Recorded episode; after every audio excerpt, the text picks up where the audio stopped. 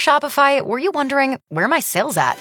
Now you're selling with Shopify, the global commerce platform supercharging your selling. You have no problem selling online, in person, on social media, and beyond. Gary, easy on the cha-ching. oh, sorry, but my Shopify sales are through the roof. Start selling with Shopify today and discover how millions of businesses around the world use Shopify to ignite their selling. Sign up for a $1 per month trial period at shopify.com slash listen. Shopify.com slash listen.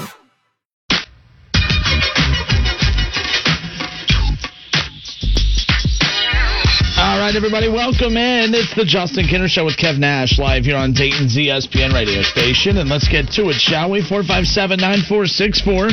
That's the number to call in and join in on the conversation. And we got a lot packed uh, packed for you here today. We got plenty to dive into. Uh, the Steelers and Bengals game just got a little bit more interesting. We're going to open up with that. We're going to talk about what is our upset of the weekend heading into week 10 and I think Bengals fans might be might be happy uh, because I, I, think I'm close I'm close to maybe maybe rolling with rolling the dice and picking the Bengals over the Steelers coming up on Saturday not quite there not quite there but I'm, I'm getting a little bit closer and of course uh, there's a reason for that you know the Rona Ah, the vicious Rona. The vicious Rona, exactly. The vicious Rona uh, playing a, uh, could potentially have an impact uh, on the Steelers in the Bengals game coming up this weekend. Ben Roethlisberger, as well as three other Steelers, uh, are right now put on the COVID list, the COVID IR list right now, of course, as they're going through the testing protocol, Kevin. That could have a huge impact on the Steelers and the Bengals coming up on Sunday. You take a look at the line right now, and of course, the line has been taken away. Steelers were a seven point favorite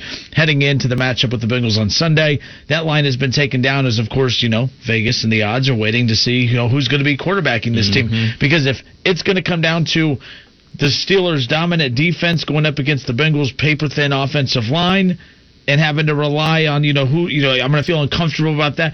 But if Mason Rudolph is the quarterback for the Steelers for a full four quarters, I'm going to take Joe Burrow and the Bengals the entire Sunday. Um, where are you with this right now? Again, again, I don't want to make light of a situation where someone has COVID and could potentially miss right. a game from a health perspective.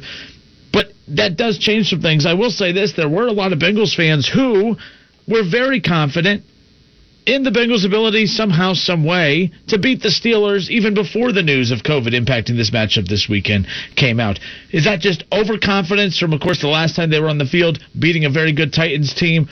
Or what is it? I don't get Absolutely. it. Absolutely, it's it's the confidence. You, it's a matchup versus Tennessee that everybody and their mom thought they were going to lose, and they performed well, not only offensively but defensively as well, causing turnovers, getting interceptions in the end zone and everything like that, limiting the league's leading rusher to just over 100 yards. So it's the confidence that they had going into the bye week. You figure, like, oh man, we're going to get a little bit healthier and everything like that and get ready, have two weeks to prepare for the vaunted Pittsburgh Steelers defense. Um, if Ben doesn't play, you got to go with the Bengals. I mean, just based off of what you've seen you last to? year. You have to yeah. go with the Bengals? Yes, man. Like when Ben got hurt versus the Cowboys on Sunday and Mason Rudolph came in there, I was surprised he didn't throw a pick six. I was blown away. Well, it was the Cowboys' defense, so that would be why, um, as far as that goes. I just have no no respect and no love for Mason Rudolph. Like he's just not it. And I pray to goodness if Ben doesn't play, I pray to goodness they put Duck Hodges in the game because at least, at the very least, Duck Hodges can move and he can complete a five yard out. And you throw enough five yard outs to Diontae Johnson and Chase Claypool, and you run a slant with Juju over the middle, you can convert some third downs. You can't convert anything with Mason Rudolph. I'm sorry. So I would go with the Bengals if your starting quarterback Ben Roethlisberger isn't playing, and also your starting middle linebackers on the COVID list, Vince Williams as well. So uh, the league's number one tackler for losses in the league is on the COVID list. So it's looking great for us. Yeah, again, if you're just tuning in, the Justin Kinner Show with Kevin Nash live here on Dayton's ESPN radio station, 1410 Wing AM. Give the show a call at 457 9464. Listen, stream, and watch. Listen at 1410 Wing AM. Stream us live at wingam.com. And of course, you can watch us live on Facebook. Head to Facebook, search The Justin Kinner Show, and you can watch and interact that way as well by chiming in on any conversations we're having. Or if you want to redirect the conversation, you can put your questions in the chat bar, and we'll, of course, address those and pull your Facebook profile picture into the broadcast, and you know we have a good time with that. So make sure that you're taking advantage of the multiple ways that you could listen and interact with the show weekdays from three to six right here on 1410 Wing AM. But again, uh, Brooke Pryor covers the Steelers for ESPN. Announced this earlier this afternoon that Ben Roethlisberger was placed on the reserve COVID-19 list, and that the Steelers are optimistic that their quarterback will be ready to go for Sunday's game against uh, the Bengals as far as that goes. Now, I'm curious, Bengals fans, because again, I'm not going to let you know a few speak for all, but I was pretty surprised at the amount of Bengals fans, especially on social media, were tweeting into the show and following live on Facebook. That were saying, "Oh no, that they're very confident that the Steelers could beat the, the, you know, that the Bengals could beat the Steelers coming up on Sunday." Now, when you look at that, the Steelers probably got away with, I hate to say get away with one because winning's tough in the NFL, as we know here in the state of Ohio. Wins are tough to come by. Even when you're 5 and 3 and you're winning and you're in the playoff picture, it still feels like you're losing because, you know, there's so much more that goes into winning. You have to look good while doing it, too. Um, but I'm curious why Bengals fans felt so confident about their ability to potentially beat the Steelers, and that was even before Big Ben, of course, was announced to be on the COVID list. But you are 8 0. The Steelers are 8 0. Um, they are kind of cruising throughout the season, although I think they are a little bit of a surprise out of the AFC. I think we knew that this team was going to be better with Big Ben coming back, especially after what we saw last year a team going 8 and 8 with Mason Rudolph as their starting quarterback and kind of a platoon between him and Duck Hodges throughout the year. This That was not a good offensive football team, but their defense was so good last year that somehow, some way, this was an 8 and 8 team that was a game away from potentially playing in the postseason. In fact, if the playoffs were expanded last year the way they are this year, the Steelers would have been a playoff team, even with Mason Rudolph at quarterback, as crazy as that sounds. But the Steelers are 8 and 0. And I always do that, you know, so the Eliminator League I'm in, everyone keeps picking, they keep following who the Jets are playing on a week in, week out basis and just picking whoever that the Jets are playing. I don't play that game because just like I think it's very, very hard to go 16 and 0, I really do think it's almost as hard to go 0 and 16, and that's coming from a Browns fan who was the last team to go 0 and 16, and they may they may you know lose that crown and hand it off to the Jets when it's all said and done. It is tough to pick a team as even as good as the Steelers and even the Chiefs. There's going to be off weeks. There are going to be weeks mm-hmm. where you just don't get it done.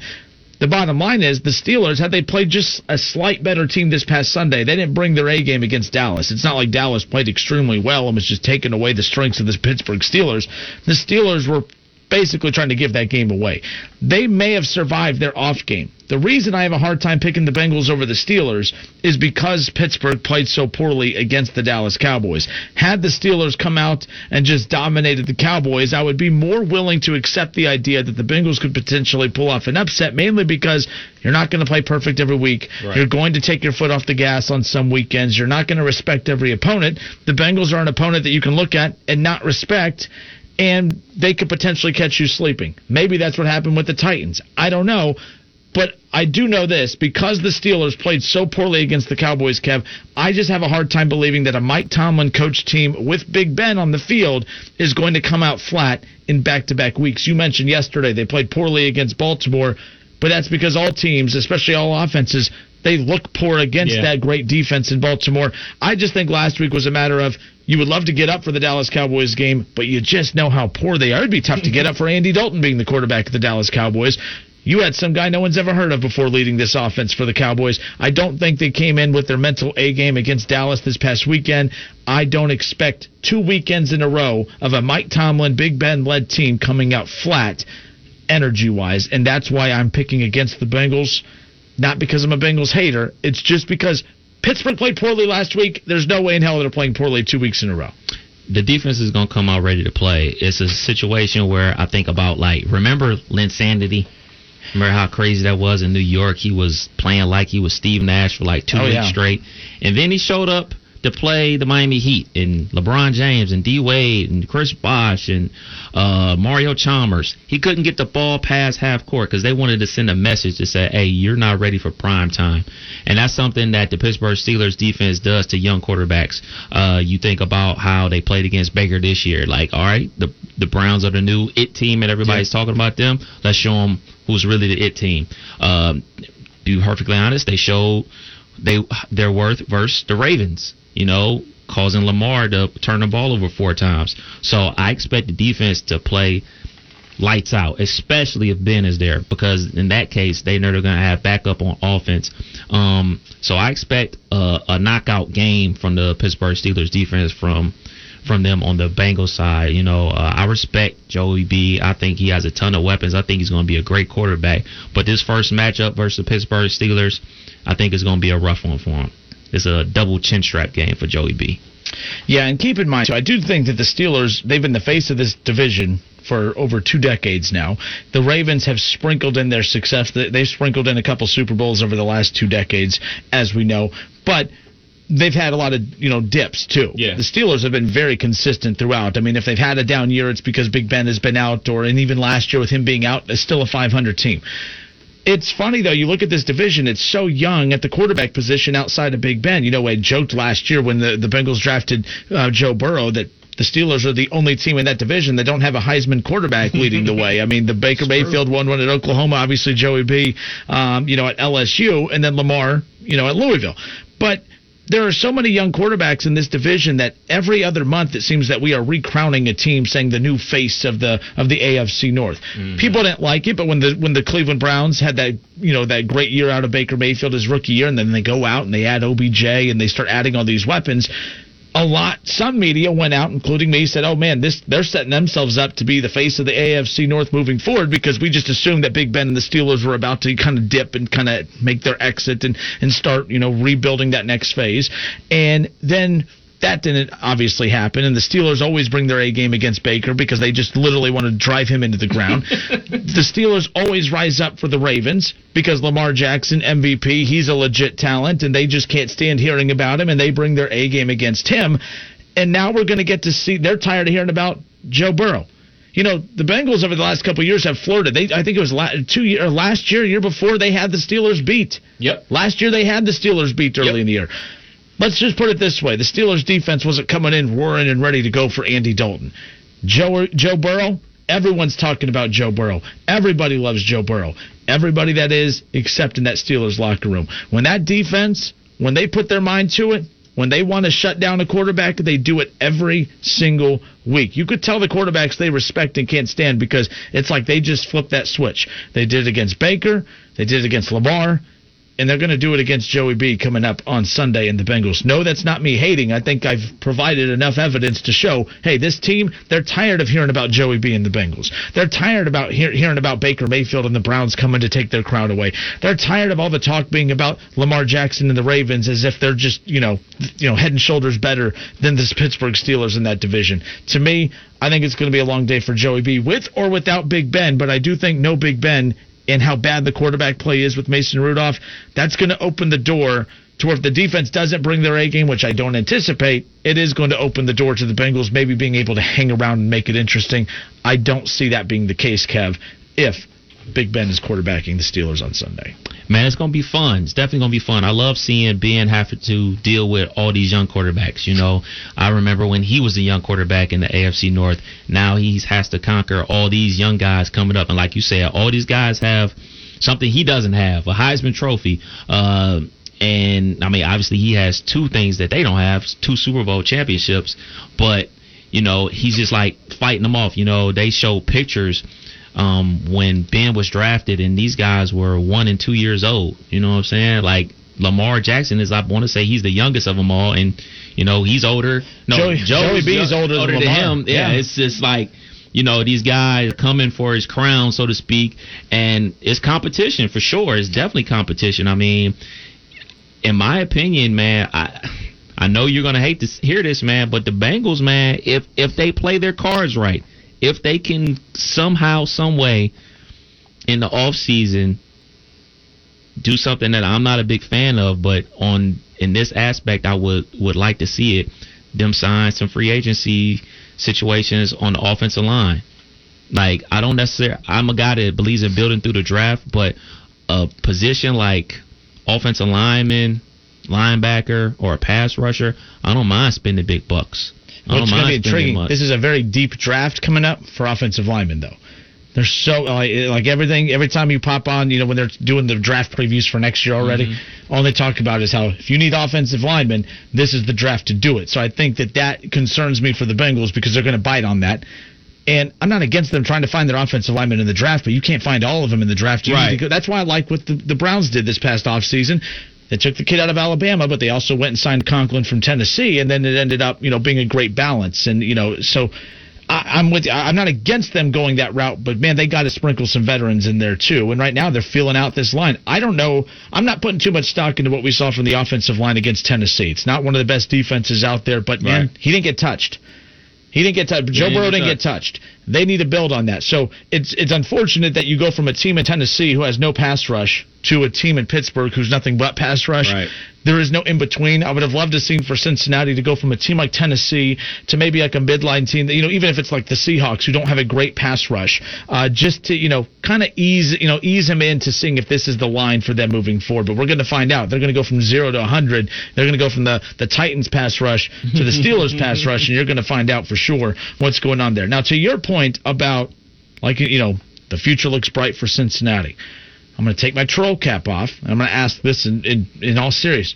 What is the difference between what we're seeing from the Bengals with Joe Burrow and what we saw from the Browns and Baker Mayfield? Because all of the talk with Joe Burrow is the exact same talk we heard about Baker in his rookie year, right? So what? Why am I supposed to sit here and believe that Joe Burrow's not going to have that decline in his game the way we saw with Baker? Baker had accuracy. He had a strong arm. He, you know, he he did nothing but lead the team down for scoring drives and touchdowns. So that's why I'm saying like, and we I think we saw more of an attack from him in his rookie year than from Joe Burrow, at least from a scoring standpoint. So.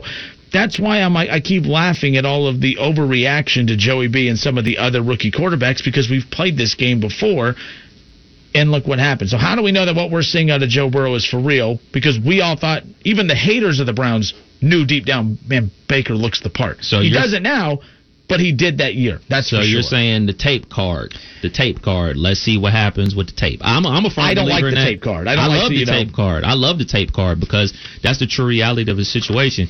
Once uh, these smart individuals, especially on defense, you know, lock themselves in a basement for six months.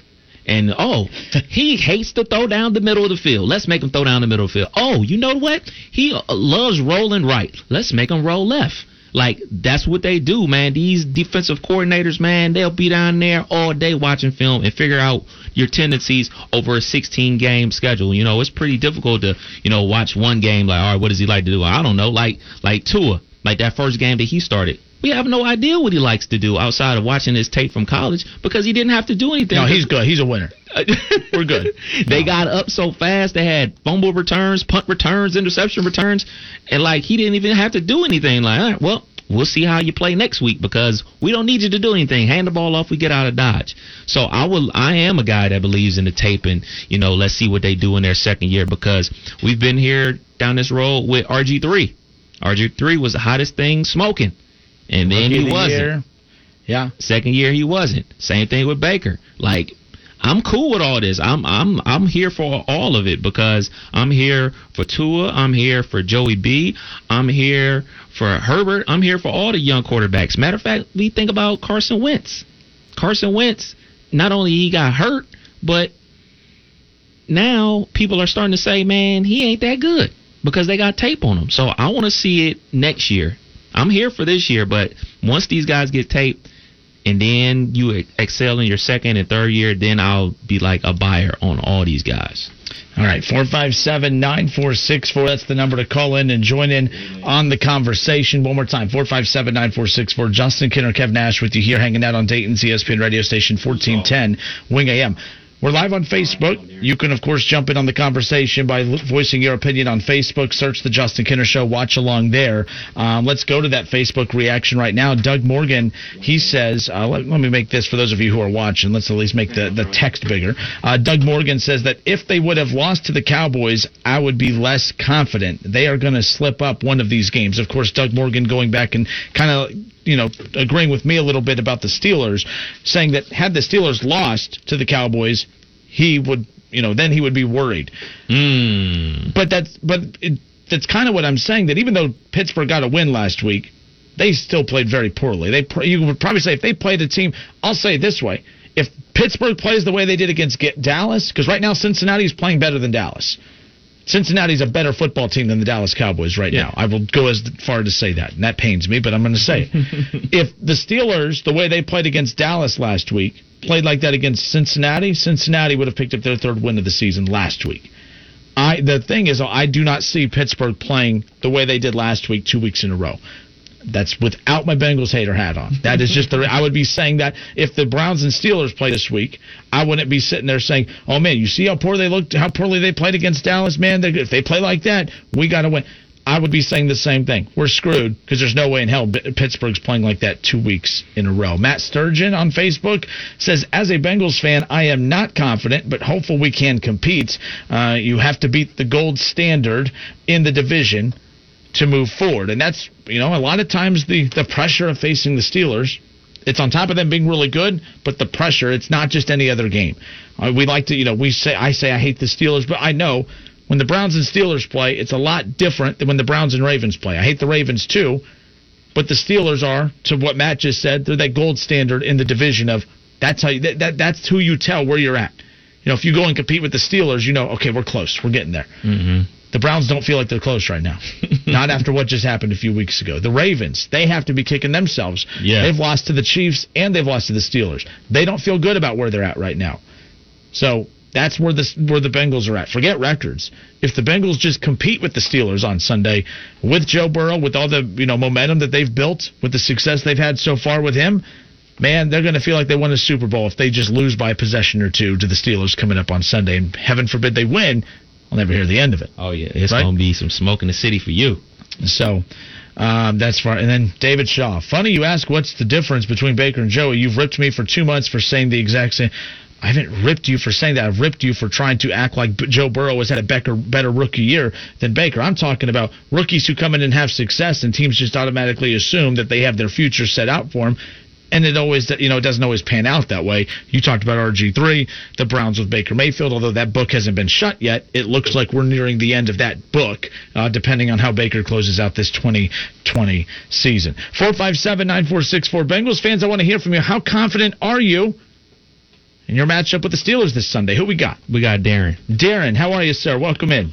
Hey, how are you doing it again? I spoke to you yesterday. Two days in a row, man. What did I do to get this lucky? How are you? What do you got for us today? So you were talking about Baker and uh, Burrow. Uh-huh. Who had a better team around them there for rookie year? Uh, I would say that Joe Burrow has more weapons around him than Baker did his rookie year, but Baker clear, Baker clearly had the better offensive line than than Burrow does. No, are you sure about that? Positive. He has a good offensive line now. He didn't have a good offensive line. Yeah, he only got sacked. He got sacked like less than half than what he did last year. Of course, they let Zeitler go, which was a big mistake. That's why they went out and addressed the offensive line. He got hit like forty something times. He got sacked like a ton last year. Oh, I know, but he he. I wouldn't know. I wouldn't say their offensive line was that much better. But overall, the Bengals two years ago, I mean, this year are by far more talented than the uh, Browns were um, Baker's rookie year. I mean, both sides of the field, they were a better team. And you know, I I I. I I'm 100% with what you're saying when you're saying you can't say one year is going to show you. It's like last year Baker played pretty poorly. This year he's been okay. I, I don't think he's ever going to be a a superstar, but I think he could be serviceable. And with the running game, I think we could get we can get to the playoffs and actually advance in the playoffs. Um, because you saw how we played when we had two healthy, great great running backs, um, and Baker played very well during that time frame. Without one of them, not so much. But uh, no, I definitely think that uh, Burrow, you know, Ba- Bengals fans don't need to be pounding their chest too much. They need to wait and see what happens in year three, not just year two. You guys have a good one. All right, Darren, good stuff. Have a Great good hearing from you. Yeah, I, I can't agree with him at, at all about that. The, the Browns, Joe Burrow has more weapons offensively than Baker did his rookie year, but the offensive line for Cleveland was really good that rookie year. Yeah, yeah. Uh, I want to say Nick Chubb was top five in the league in rushing. that No, he right? was, and, and and Nick Chubb. The big argument was that he wasn't starting. I mean, they he kept having big game after big game, and they weren't starting him. They started him later in the year, just like they did with Baker. Now later in the year, we're talking two games for Baker, but um, you know, I've talked about the offensive line improvement from one year to the next. I mean, Baker Mayfield was sacked 25 times his rookie year. He was sacked 40 times last year. So last year, you look at Cleveland, you look at Baker, he got sacked 40 times compared to 25 times his rookie year. His receivers led the league in drops last year. So between getting sacked 40 times, which was top, which was fifth most in the NFL, and having his receivers lead the league in drops, and having Freddie freaking Kitchens as his head coach, Baker was set up to fail last year. I was uh, I was very confident that we were going to see a much different Baker this year because hey, you know the offensive line was better and they got rid of Freddie. The problem is he doesn't look that much better than last year. He's cleaned his game up, not turning the ball over as much, not being sacked as much. I think he's only been hit 11 times this year. We'll see. We'll see. Uh, um, but We'll like I see. said, I, I I can't agree with the last caller that the Browns had a better offense or that the Bengals have the Bengals have an embarrassing offensive line this year. The Browns definitely had a better offensive line his rookie year. Um, four five seven nine four six four. On to the next uh, Bengals fan. Who we got? We got AJ. AJ, welcome in, sir. How are you? Hey, what's up, guys? How are you? Good. Hey. All right, I'm going to sound like delusional Bengals fan, um, but I I smell an upset here. I think it's a trap game. I feel like the Bengals really have something to prove. They've had two weeks to prepare for them. Um, sounds like Roethlisberger's got some stuff going on. Who knows if he's going to even be able to play? Offensive line looked decent last game. Um, yeah, I think I think it's got trap game all over it. It's going to be difficult for the Steelers to go undefeated. They're going to have to lose somewhere. And, um, yeah, it, you know, it, they always say in, in gambling, whenever the the public goes one way, you got to go the other way. And I feel like no one's really giving the Bengals a shot here. So, um, if anything, they're going to make it a close game, cover the spread. Yeah, I, I you know, and and I would agree with you more had the Steelers not just played poorly against the Cowboys. I know I'm repeating myself there. I'll give you that. I'm not going to lie. It was a popular opinion that this felt like an upset week for the Bengals over the Steelers, just for all the reasons you listed. That you can't win them all. You're going to catch, you know, uh, they're they're building off the confidence, especially after that win over the Titans. Um, but I do think that there's a good chance they still have Big Ben. The report that just came out is that they're confident they're going to have him on Sunday. That they're just going through the protocols. That he feels fine. But we all know how COVID works, asymptomatic, all that. No, we stuff. don't know how COVID works. Uh, but well, we do. Never mind. Um, but you know, I, I yeah, it's going to be. I'm not confident picking the Bengals, but that's the thing about an upset. No one's confident picking the the team that's not favored to win the matchup. So we'll see. Yeah, the way I feel about it, I mean, the rest of the season, you know, there's not much hope for it, but they're always looking for that statement game, and I feel like this is this got it all over it. All right. Well, AJ, good stuff, man. I appreciate the call. Later, fellas.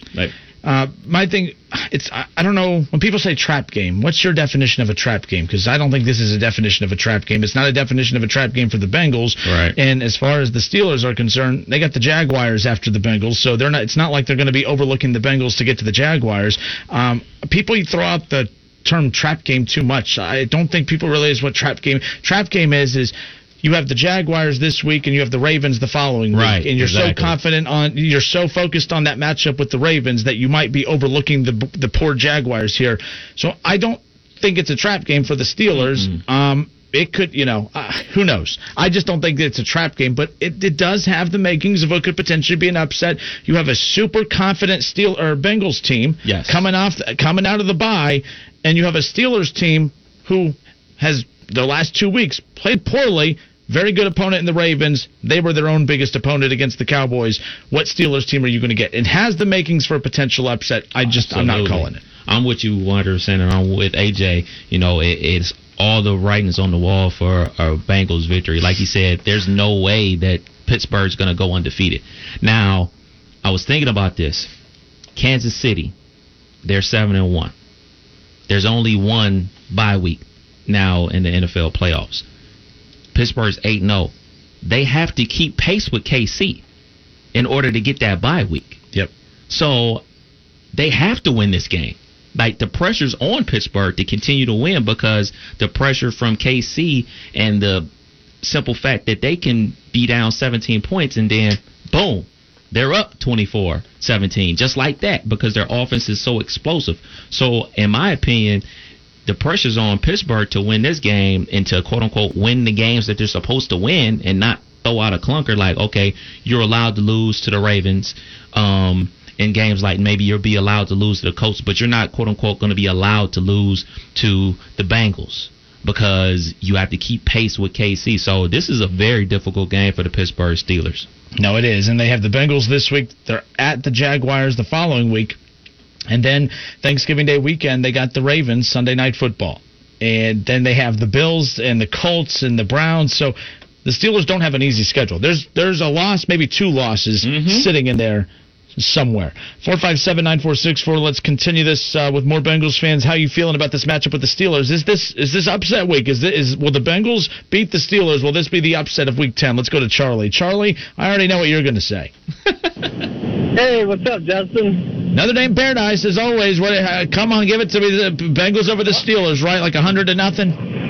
Calling in to pound my chest as a Bengals fan.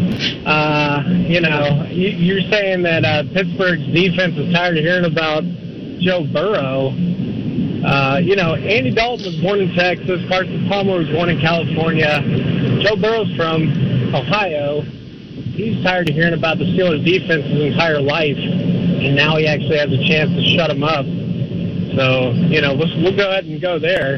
I don't even see it as an upset. Like, if you've watched the Bengals play all season, yeah, they've won two games, but they've hung with everybody. Ah, here we go. The we almost won a game championship that you're competing right. for. Okay. Oh all my goodness! And- Here and I've tried to be. Not, I've been very good for a half hour. I've been very partial to the Bengals, and you're making me No, to where I'm going to start. yes, I have. I've not taken a Uh, shot at the Bengals at all. I've pointed out facts. I've pointed out weak offensive line. I've pointed out a two five and one team. I have not trolled the Bengals once. I've done what you, You can't do, and that's use common sense with this team. Come on now. You said that the Steelers' defense is tired of hearing about Joe Burrow. They You are. know what? They are tired of hearing about you Joe Burrow. Bring back, you go ahead and bring back uh, uh, Troy Polamalu, bring back James Harrison in his prime. You can bring all them guys back. It don't matter. Matter who you bring back. But, you know, Joe Burrow's going to slide dice all day long, baby. Because Ohio's his state, not Ben Roethlisberger's. He left. He went to Pittsburgh. He's a sellout.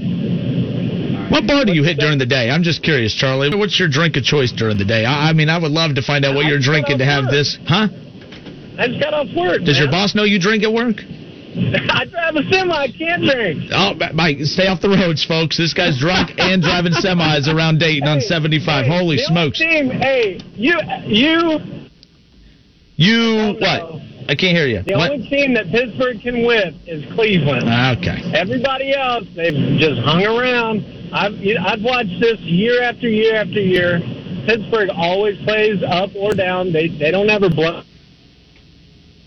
Uh, the games. And and uh, that's what's going to happen this Sunday. You know, Joe, they're not ready for Joe Burrow. It's a different kind of guy.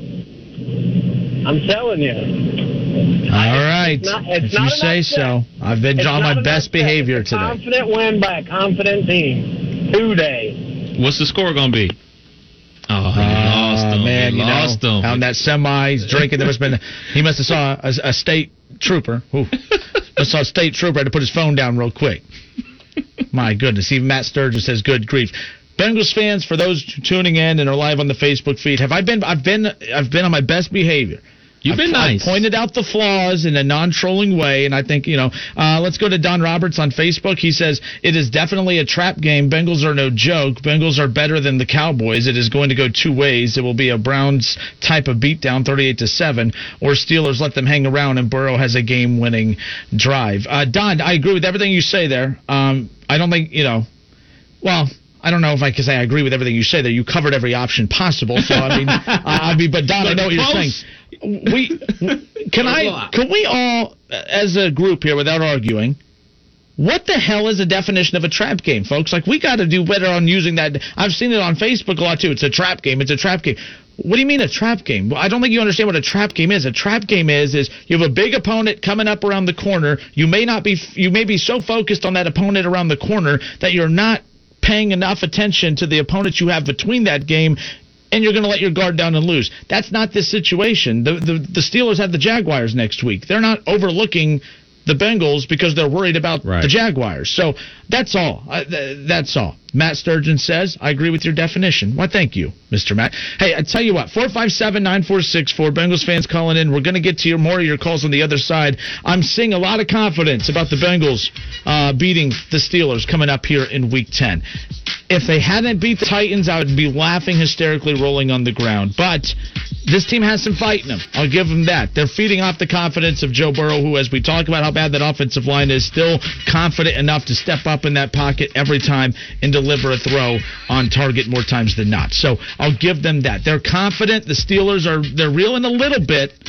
but I still can't pick the Bengals over the Steelers. But I, I'm not going to laugh at the Bengals fans for f- at least having some confidence in their team. They deserve that at least as of right now. But you could have confidence, but don't be like drunk Charlie over there. All right, all right, all right. Four five seven nine four six four. More of your calls and reaction when we come back.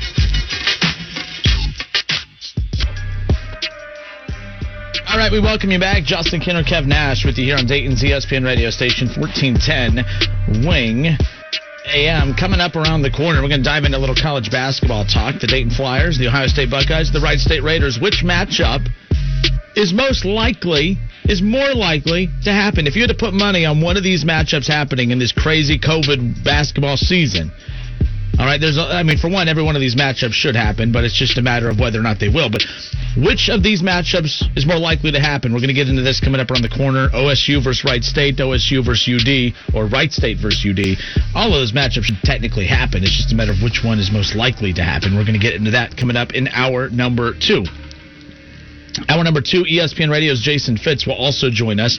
Uh, we'll recap what was an exciting week nine, even though our Browns and Bengals were both off, uh, you know, on their bye week, but still a lot happened over the weekend that impacts um, the final eight games of the season for both your Browns and Bengals. So we'll get back into that. But a big one coming up for the Bengals out of the bye week.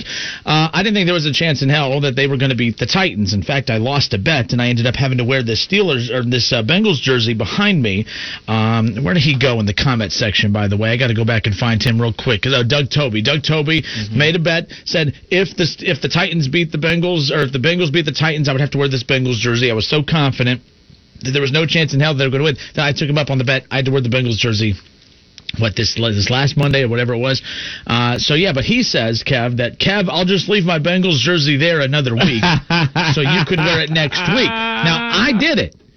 So will you wear the Bengals jersey next week if the if the Bengals beat the Steelers? So that's the bet. If the Bengals win, I have to wear the jersey. So it's an easy bet. It's just wearing a jersey for a little bit. Of course, of course, Yeah. it's an easy bet. That's that's not a problem. But what do I get if the Pittsburgh Steelers win this match? Oh, see, I, I had nothing on the table either. I was just so confident. I'm like, I don't even need anything. Well, well, I'm not I a would get- goofball like you. I- no, I'm not a goofball. I, I knew that I was going to have the pure satisfaction of another Bengals loss, and I would get to rub it in. That's how I, I viewed that. well, I need some skin in the game as well, sir. Well, there you go. Keep that in mind. I'll let you and Doug figure that out.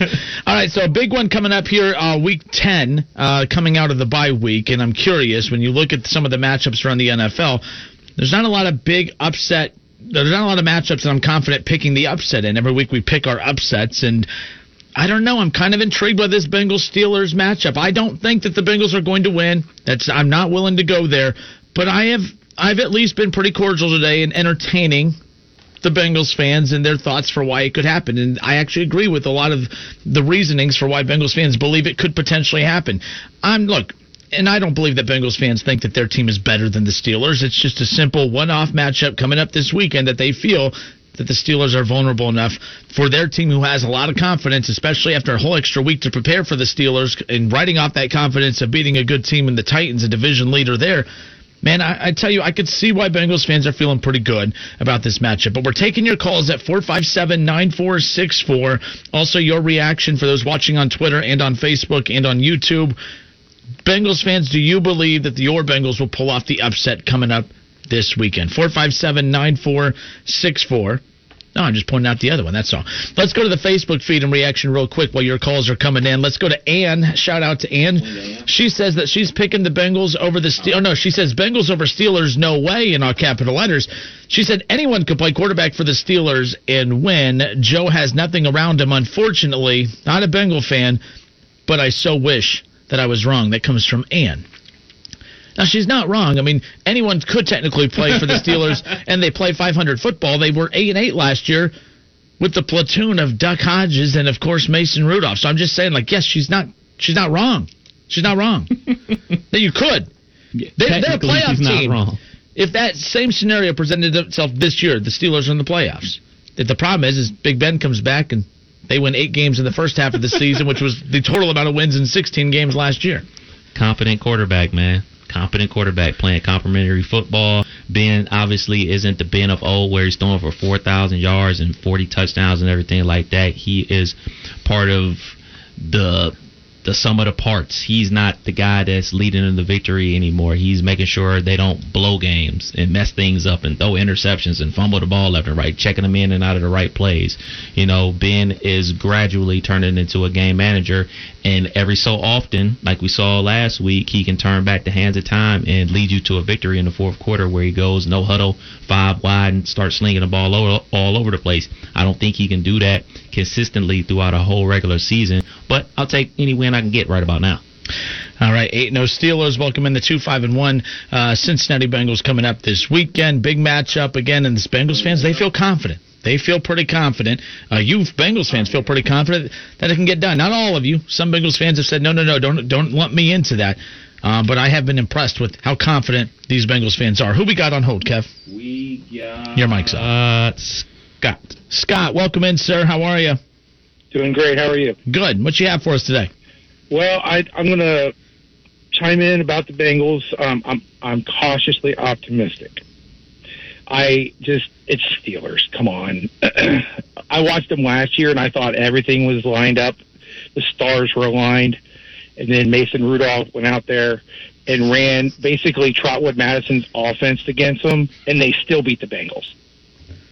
What, what's, what's wrong with Trotwood Madison's offense, by the way? That, Well, it's great for high school, but in the NFL, I mean, in the NFL, you shouldn't be able to play that kind of offense, and NFL football players be able to stop, not be able to stop it. So, I was very embarrassed by by by that loss, and it and it wasn't like, uh, you know, it wasn't the Bengals were were lined up and everything was great. You know, it, we have a puncher's chance. I'm optimistic. I'm, I'm cautiously optimistic. We have a little bit of a puncher's chance because because Joe Burrow is is Joe Burrow. You know, he's he's out there and he stands strong and he and, and he'll he'll he, he's like a Timex, you know, and um, I like him. No, I, I mean Joe Burrow, the effect that he has had on this team and this fan base, he did. He's doing for the Bengals this year what Baker did for the Browns his rookie year, and I don't even care about the wins and losses. It's just about getting the fan base to believe again. Uh, Bengals fans don't like Baker, that's fine, but you have to admit that that is the, one of the biggest comparisons between the two is that both quarterbacks have gotten this, both losing fan bases to buy in again and to feel confident about the direction of the franchise. So that's what Joe Burrow has accomplished already. You get a big win over the Titans.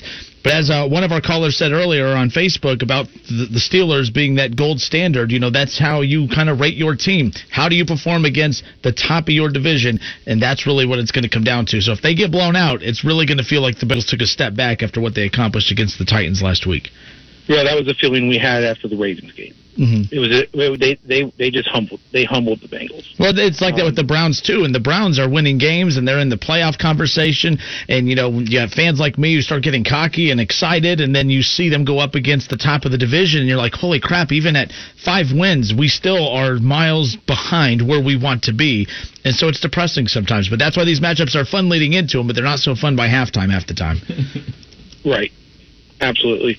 So uh, that's just that's just how I feel. I mean, I, I'm going to support my Bengals. I'm going to I'm going to watch that game. I'm going to you know have a few adult beverages and I, and I may yell at the TV a little bit, but um, this really I already knew this was at the best five or six win season, and and, and we're we're building. And I'm just scared to death. I hate to use the word building when we're talking about a Mike Brown team, but uh, I'm thinking that he, he, as he, every year goes by, it seems like he steps back a little bit more and a little bit more, and he's he's letting the coaches make uh, more personnel decisions. He's letting people that understand it make a little bit more personnel decisions, and maybe one day they'll overcome him.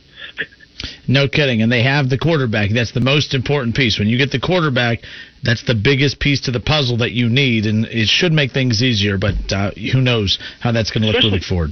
Especially in those first five years when you've got him on that rookie contract. Oh yeah, from the financial flexibility you're going to have because not all your money, not your the biggest chunk of your money is not invested into one position being your quarterback. You can go out and provide them weapons. Say what you want about the Browns, it may not always lead to you know the playoffs, and it may not lead to a lot of winning football. But hell, you can't say they haven't tried. You can't say the Browns didn't look at their investment and say, man, we need to provide him with everything he needs to be successful. The Browns have done it. The Bengals need to get on board with that too. Absolutely, absolutely. You have to tip your cap to the Browns, I- and I hate to say that. Um, the, what- the the best part about the Browns is they found a way to fire two of the greatest coaches of all time. Yeah, exactly. Well, except now Bill Belichick, he's doing his best Browns coaching job this year with the Patriots. So there you go. There it is. So well, you do what you do with what you got. yeah, exactly. Hey, great hearing from you, Scott. Take care. All right, thanks. Bye. All right, back to the Facebook reaction. Uh, Steve Stetler on Facebook says, "Come on, man, it's the Bengals. Kev, man up, take the bet." I, I need to see what he's putting on the table as well. You know, he's got to. If I'm going to be taking a risk, he got to take a risk as well, right? I guess. I mean, don't ask me. I just went in on the bet and said, "Fine, I'll wear the damn jersey." if they, you know, uh, on Twitter, Periscope, whatever, their their handle is here for beer. Cheers. Is this Charlie? Charlie, is that you? It's Hooper. Uh, he says big upset coming. So there you go. It sounds like a Bengals uh, uh, vote for the Bengals right there. Laura Dell on Facebook. Laura says, Bengals fan here. I'm confident that the Bengals will play a good game, but I don't think we're going to see a win here. We found too many creative ways to lose for me to be confident in a win with an upset. So, I mean, it's not as if you know the Bengals are getting blown out every single week. They've been in a lot of games. I mean, that's what was the biggest you know complaint they had was how many one possession losses they've had. We can't call this team a rebuilding team and say, oh man, they're you know they have too many holes, but yet they're in every game. And it's one coaching decision, it's one play that you can go back and change in each of those games, and the Bengals have a winning record and could potentially be fighting for a final playoff spot. But that's why I don't like to use the rebuilding excuse for this Bengals team because if rebuilding teams aren't one or two plays every single week away from winning and being in the playoff conversation, that's where my biggest complaints always come into play. We have time for another one before we take the rest of your calls on the other side. Who we have, Kev? We got Charlie, a different Charlie. A different Charlie. All right, Charlie, how are you, sir? Hey, you, you, hey, I'm doing good. You guys got to stop. Stop giving that worthless fan base. They're not going to win. They don't have a chance. So this is Browns fan Charlie, right? No, this this is Pittsburgh fan. Pittsburgh Charlie. What up, okay. family? We got we need a Charlie for the Browns, and then we'll have like a Charlie for every fan base in the division. How about that? All right, Charlie, I'll let you finish your thought. Listen, you seen what happened when they played Baltimore's defense. I saw what happened when the Browns played then too, so I got to be careful how I word that. The Titans, the Titans can't get after the quarterback. The Jaguars can't get after the quarterback. Now, I'll admit the Bengals defense played good against the Titans. They played great against the Titans. But come on, come on. There, it doesn't matter if it's Duck. It don't matter if it's Mason. It don't matter if it's Ben. They're not going to. They're not going to beat the defense. I'll be surprised if they score. You'll be surprised if they score. We blitz over fifty percent, and we get to the quarterback every time we blitz. Joe Burrow is going to be in a body bag by the time the game's over. Look, that's the thing that I was pointing out for the majority of the first half of the season was the fact that hey, they were in a lot of games. That the offensive line keeps saying how bad they are, but he's throwing for all these yards. But that offensive line has been bad. They feel confident because they were able to block for him against the Titans. Again, you talked about how they have no pass rush. I've been concerned about what this game is going to look like for the Bengals because of that offensive line for them and because of that damn pass rush for you guys and the Steelers. So I, I'm with you. That's where this game can get real ugly, and I don't just mean the score. It could be the physicality of it for their investment, Joe Burrow, who they didn't invest in offensive line wise in the offseason. Are, are we going to act like their offensive line is all of a sudden good now? I mean, because they got a backed up guard from uh, Seattle. I mean, are we going to act like they're good because they can block the Titans? Jadeveon Clowney doesn't even have a uh, a sack this year. They're the offensive line is still terrible. I mean, kudos. You can block a terrible defensive line, terrible offensive line. I mean, it's, it's, this is just this is crazy. They have no chance. Kevin, take that bet because you ain't going to have to wear it. You're getting you're getting ripped on Facebook too, Kev. A lot of people calling you out. Uh, we're, hold up, we'll stay on the line here with us, uh, Charlie. I'm trying to find this. Where to go? Oh, Dean McDonald on Facebook says Kev is not confident in the Steelers win at all. At least Kenner had some confidence. Weak. You hear that, Kev? You're being weak. Okay. When they Steelers lose- if the Steelers lose, I will come in here on Monday and give you guys a Who Dey. That's how confident I am. This, they, they're terrible. They're oh, they're terrible. I'm with you. I was trying to take it back. Rudolph plays so we can embarrass him. well, Mason Rudolph, there was a play against the Cowboys over the weekend. I mean, he dropped back. He had time to throw. He had Claypool open up on the sideline, and he just threw that thing just, I mean, aired it out of bounds. And he, the wide receiver even stopped and looked at him like, what the hell are you doing? Like, I was wide open, and you aired it, man. Like, it's just unbelievable. So I'm with you on that. Uh, but it's going to, I want Big Ben to play. I want the full Steelers experience for the Bengals. The you go. worst thing that's happened is these guys went to a bye off of a win. The worst thing that's happened. Now they think they're going to run the table and make the playoffs or something. They're, they're pitiful. Did, Did you see that Sports Illustrated put out an article talking about how Joe Burrow has entered the MVP conversation? Are you If, serious? that, if, if that's if that's the case, then Justin Herbert's going to win it. I, thank you, thank you. See, we're on the same. I like this Charlie. See, Char- I like the other Charlie too. He seems like a nice guy, but this Charlie guy, he gets it. Until Browns week, probably, and then we probably will will butt heads. But until then, so Charlie, good stuff, man. got- at least you guys got Myles Garrett swinging helmets. These guys ain't going to even have that to stand a chance. All right, man. Great hearing from you, Charlie. Take care. See you guys. Later. All right, so uh, st- we don't hear from Steelers fans often, but this is what I'm saying. Like Steelers fans and the Steelers, they just sit back and they laugh at the Browns fans, they laugh at the Bengals fans. We are an embarrassing bunch. Okay, we got to. I mean, we literally argue over. No, we're going to be the third place team this year. No, we're going to be the third place team this year.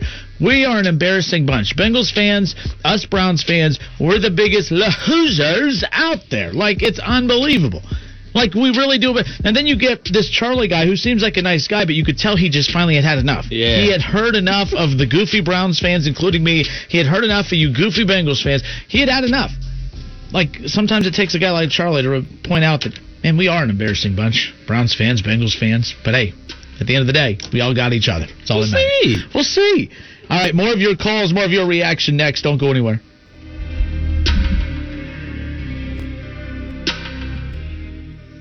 Jason Kenner Show, live here on ESPN Dayton. All right, we are in hour number two. Coming up here about 20 minutes from now, ESPN Radio's Jason Fitz will, of course, recap the big weekend in college football uh, this past Saturday. I tell you what, for a weekend that included Ohio State Rutgers, I was thinking that that would be a down weekend, but Indiana's making things interesting. Uh, I'm actually really looking forward to this coming up weekend. Something com- we're going to get into coming up around the corner. Indiana, Maryland. Which team, Buckeye fans, are you more concerned about? Which which program, which game matchup has you more uneasy? And don't do the whole none of them. I'm not worried about any of them. I know Ohio State's significantly better than both of those teams, talent wise, skill wise, coach wise. But both of those teams have some, mm-hmm. you know, they have some some zip to them. Yeah. And we've seen Ohio State's weaknesses to know that one of these teams could potentially expose that. We never would have guessed a few years ago that Maryland would take it to Ohio State the way that they did, and Ohio State was able to come away with it. So we'll talk about that coming up. Plus, they have an explosive quarterback, obviously. Tua. Well, not Tua, but Tua, his brother. So there's that. But we'll get into some college football coming up around the corner. But I wanted to make sure we close the the Bengals conversation out by getting to all your calls, as many of them as we can. Doug Toby uh, says it's a six point spread. If Pittsburgh covers, I'll buy you famous recipe: three piece chicken strips, mashed potatoes, coleslaw. But you got to eat it in front of Kenner. Li- Listen. Chicken Chuck has our back, man. No offense, Doug. You're gonna have to pick a different uh, uh, a food place to kind of entice us. Like Chicken Chuck has our back. If we if we want from Famous Recipe Chicken, if we want a three piece chicken strip meal, all I gotta do is just text my guy Chicken Chuck and tell him I'm having a bad day, and I probably have to give him a Who Dey. You know, I have to you know I have to tell him hey the Bengals are they're, they you know, and then say Who Dey. I, I might be able to get that. So you need to bring us something that's difficult. You know, maybe.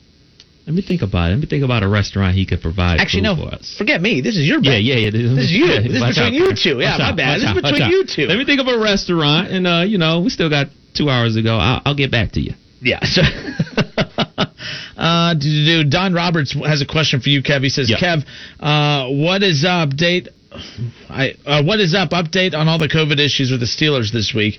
Uh, I think they have to test every day. You need. Yeah, yeah, you got to test every day, uh, especially after you um, have the symptoms and everything like that. Um, from the Mike Tomlin interview I just saw from his presser, they're expecting, you know, uh, not only Ben but Vince Williams to play on Sunday.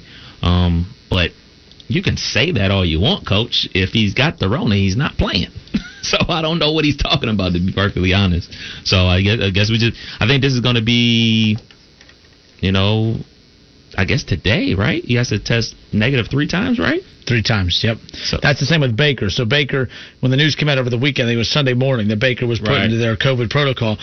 He has to test negative three times this week to be able to, you know, I think he could be back at practice as early as tomorrow. I haven't heard the update. Right. I haven't found out whether or not he tested negative today or not. Um, but they're saying that you know he had, it was just through contact tracing they were able to go back and he had been in contact with the individual who tested positive, so that he just has to test negative three times and he can be back out on the field.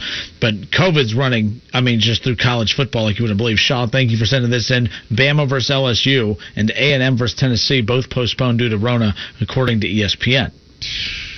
Um, the other one too is Auburn, Mississippi State, also postponed. Um, you know, it- it's, but hey, at least you were first to start the season, right? SEC. yeah, yeah. Oh Uh, so, yeah, I just saw it on Twitter now. I just pulled it up. Yep. Charles, Mitch so we had the, uh, you know, real quick. Ron Howard says nine to zero is hard to do. That last caller is ludicrous. Luda. Big Ben is hurt. Left game Sunday. That guy on some good weed. Ron, you're, you're just upset. First of all, the Steelers can go nine to zero. They have a winnable Week 10 game. They have a winnable Week 11 game. They could be 12 and 0 heading into that matchup with the Ravens here on Sunday Night Football on November 26th. Mm-hmm. That would be interesting. That, that could be the first loss of the season. But again, they made Lamar look like they made him look chaotic as could be uh, in their last matchup. And look, if this was a team that was relying on Big Ben, I mean they are to an extent. They need, but if they were like off, if they were only depended on that offense, they'd be in trouble. Yes. That defense is there. Like to be fair, that defense took care of business against the Cowboys late in that second half. They finally mm-hmm. flipped that switch, and Cowboys look like they normally do. So that defense, that's why they could potentially go 9, 10 and 0, maybe even you know 11 and 0 when it's all said and done, depending on what happens with the with the Ravens coming up here in a few weeks. But let's go back to the phones. Four five seven nine four six four. Bengals fans, how confident are you? Is the Bengals Steelers matchup this Sunday? Is that the upset game of the week, Week Ten? Are you confident in your Bengals? Could they pull off the upset? Let's close it out. Let's go to the phones. Kev, who we have? We got Rick. Rick, Rick, welcome in. How are you? Hey, how you doing, Justin Kev? Hey. Good. Yeah, I, I think this is a huge, huge opportunity for the Bengals this weekend. If they can pull out a win, and that's a big if, you know, hopefully Ben won't play, which will drastically improve the odds. But if they can win this weekend, their next four games are against Washington, the Giants, Miami, and Dallas. And all four of those are winnable games. That would put their record at seven, five, and one with three games left to go. Like I said, so this is a huge opportunity this weekend for the Bengals. Yeah, and the thing is, they don't even have to win to still feel like they got to win. I know that sounds funny, but what I mean is like they if they could just go out there and look like, you know, if Joe Burrow could just go out there and move the ball and look like he can go punch for punch with Big Ben for even if the majority of the game, that's a win for Bengals fans. That uh, again, as we talked about earlier, the Steelers are that the gold standard in the AFC North. Everything is compared to them.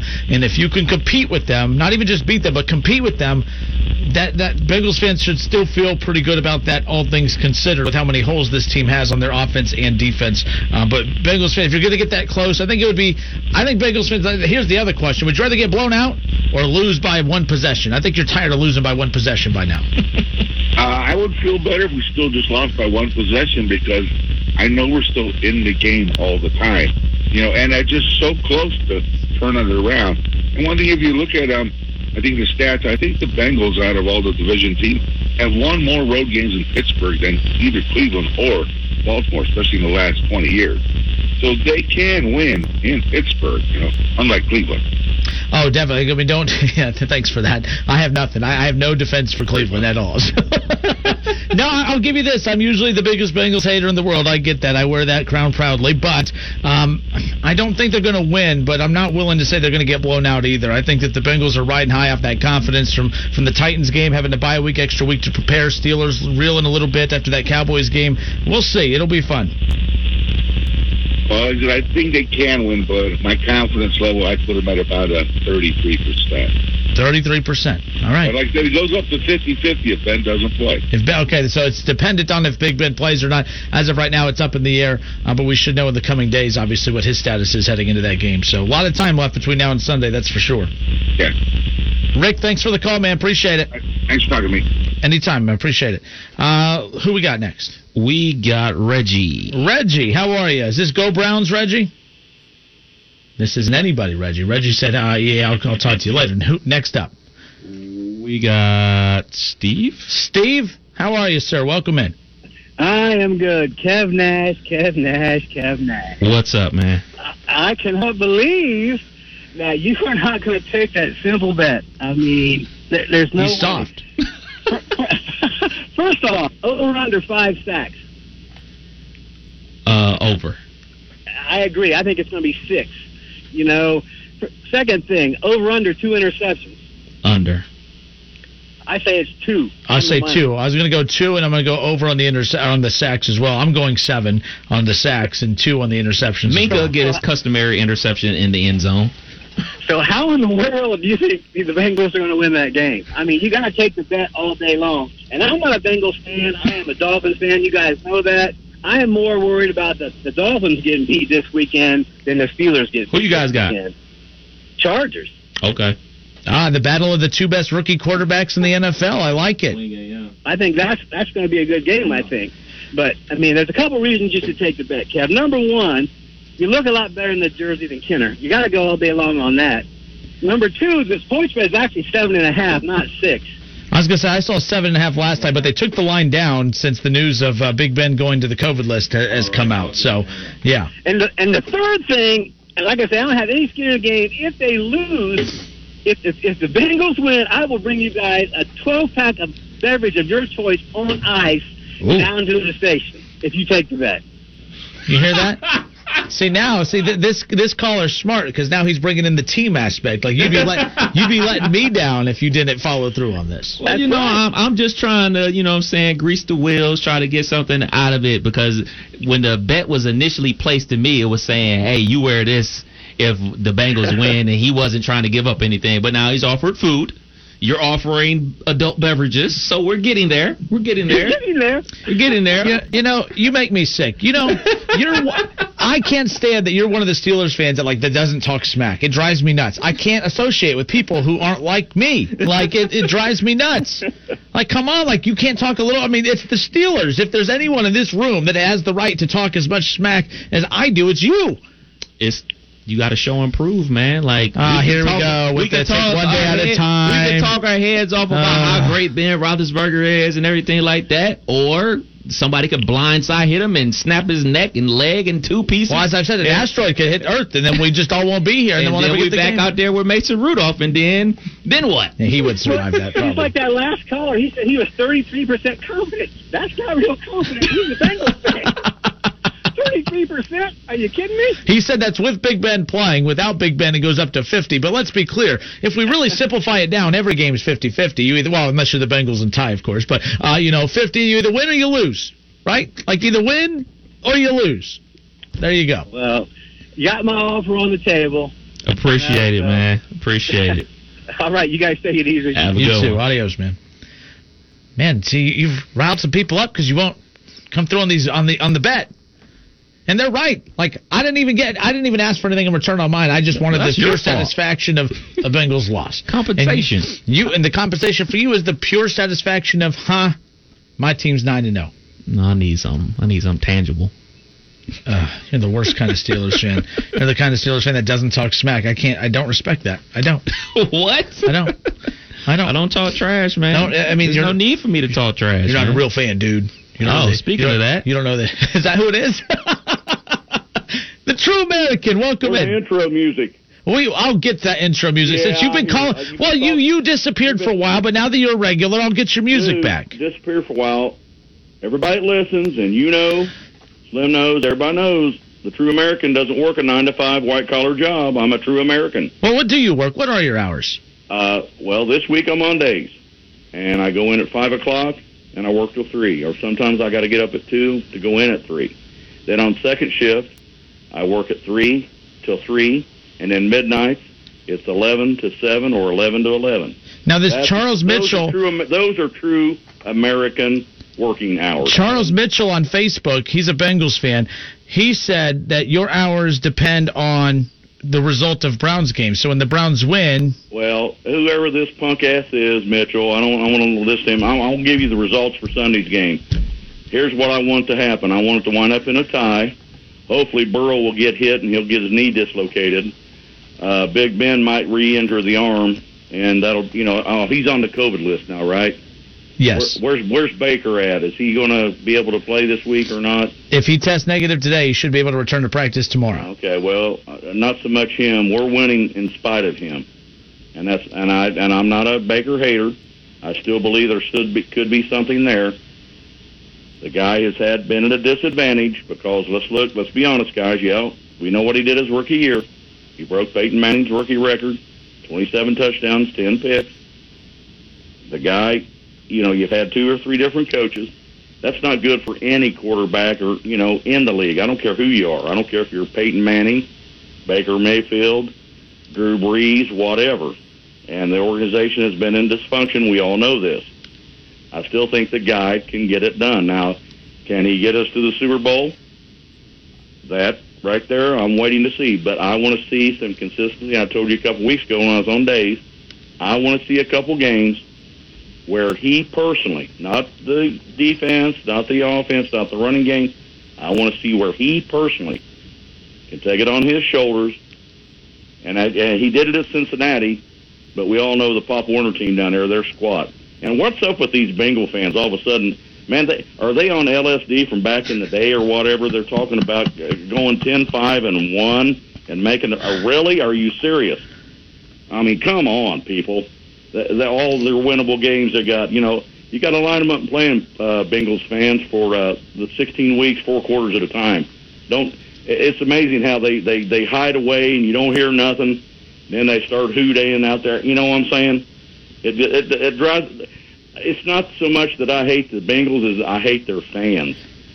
Oh, fans suck. And, and by the way, Charles Mitchell, again, the Bengals fan, he comes back and says if he had to guess, your, he said you're working second shift next week because he's predicting the Browns' loss. Oh, well, good for him. Well, hopefully his Bengals won't even score, and like I said, it'll wind up in a zero. They'll get him another tie. You can send that back to him since he has a texting device and I don't. I'll pass the message we'll, on we'll to him. Get, uh, we'll take care of Houston Sunday. We'll get us on a little three game run here. We'll be fine, and we'll be in the playoffs, and Cincinnati can be watching us. There he is, the ultimate Browns fan, the true American. And come on, Charles, stop stirring the pot.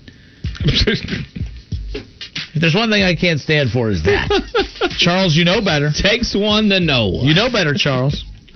All right, let's talk with ESPN Radio's Jason Fitz on the other side. We'll talk about, of course, the slate of Week 10 NFL games coming up, and as well as the big news out of the college football world. Will we even have college football games this Saturday? I mean, everyone's just postponing, postponing, postponing. No, we'll talk about that with Jason Fitz, ESPN Radio, Spain and Fitz, one half of that show from 7 to 9 weeknights here on 1410 ESPN Radio. He joins us next. Don't go anywhere.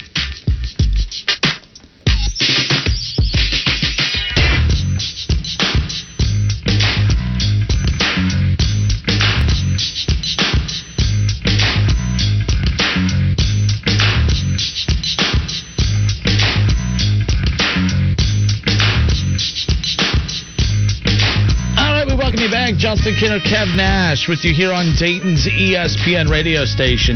I love the confidence of the Bengals fans this week. I love that, you know, and we've got some Steelers fans to call in and talk some smack. I mean, it takes a lot to get you Steelers fans to react to anything because you sit up there on your high horse and you judge us Browns and Bengals fans like we aren't worthy. And I've told you before, we embarrass ourselves. I mean, we literally argue every year between Browns and Bengals. No, we're going to be third place. No, we're going to be third place. But now the Browns get to argue that we're going to be third place, but we- we're going to make the playoffs. The NFL just announced that they've expanded the playoffs to 16 teams. Yikes. That's huge. It was huge anyways. It was expanded before technically coming in, but to be honest with you, that's why that loss against the Raiders is really starting to piss me off a little bit because it's a jumbled mess right there for those final couple spots as we head into the second half, and that loss could come back to haunt the Browns later, and it could really help the Raiders, and I think it's a heck of a transition to bring on our next guest. We have ESPN Radio's Jason Fitz, the ultimate Raiders fan, joining us now. Jason, welcome in, sir. How are you? I'm good, and and look, you're you're spitting truth right there. That's why I said last week. You know, I circled before the season started. To me, Raiders Browns is the most important game the Raiders would play all season, and we saw why uh, going into that game because I believe both are playoff teams. I picked both to make the playoffs going into the season, and frankly, if that's what's going to happen, then you got to win those games for seeding and opportunity. And you know, now you look forward in a few weeks, the Raiders play the Dolphins, another game that will have huge playoff ramifications because it's going to be about this middle tier and who can separate themselves. So they add this extra play, they expand the playoffs, which I'm I'm especially for for this season. But has enough really happened this year to warrant doing that? I mean, it's kind of like there hasn't been no game, no games have been missed. I mean, the one Titan Steelers game has already been made up. So I'm curious your thoughts. Like, it's not a bad thing that they did it, but I, I don't understand why they did it. In my opinion. Yeah, I think they're just preparing for the inevitability. But I'm with you. There is a little bit of a sense of like might as well wait. I mean, kind of like the Big Ten. I mean, I, I, I at the time when the Big Ten canceled football, so many of us were saying, well, why now? Why not wait and see what happens? I would ask the NFL the same question. It's good to have the policy in place, but I don't know why you enact anything until you've actually seen what happens and what you need moving forward. So, but at the very least, it's the first time we've seen the NFL openly admit they need a contingency plan. So that's pretty substantial. You know, and, and real quick to feed off of that too, why would they not have announced that maybe a week before the trade deadline? Do you believe that would have changed some teams? I mean, it was a very boring trade deadline, I'll say that. But would that have changed some teams' approach to the trade deadline? The NFL is not the most active trade deadline sport out there, but would that have changed some teams' approach to the trade deadline if teams that maybe didn't think they have a shot now are like, well, man, we actually now are a step closer? Yeah, especially seeing that we saw some names go, you know, like Dunlap goes for what a sixth rounder, like I mean, if you're talking about a six round swap to get you a better opportunity to get in the playoffs, I think people certainly would be more aggressive. And yeah, you're also right; it was a quiet trade deadline. I think we have to sort of acknowledge too, though.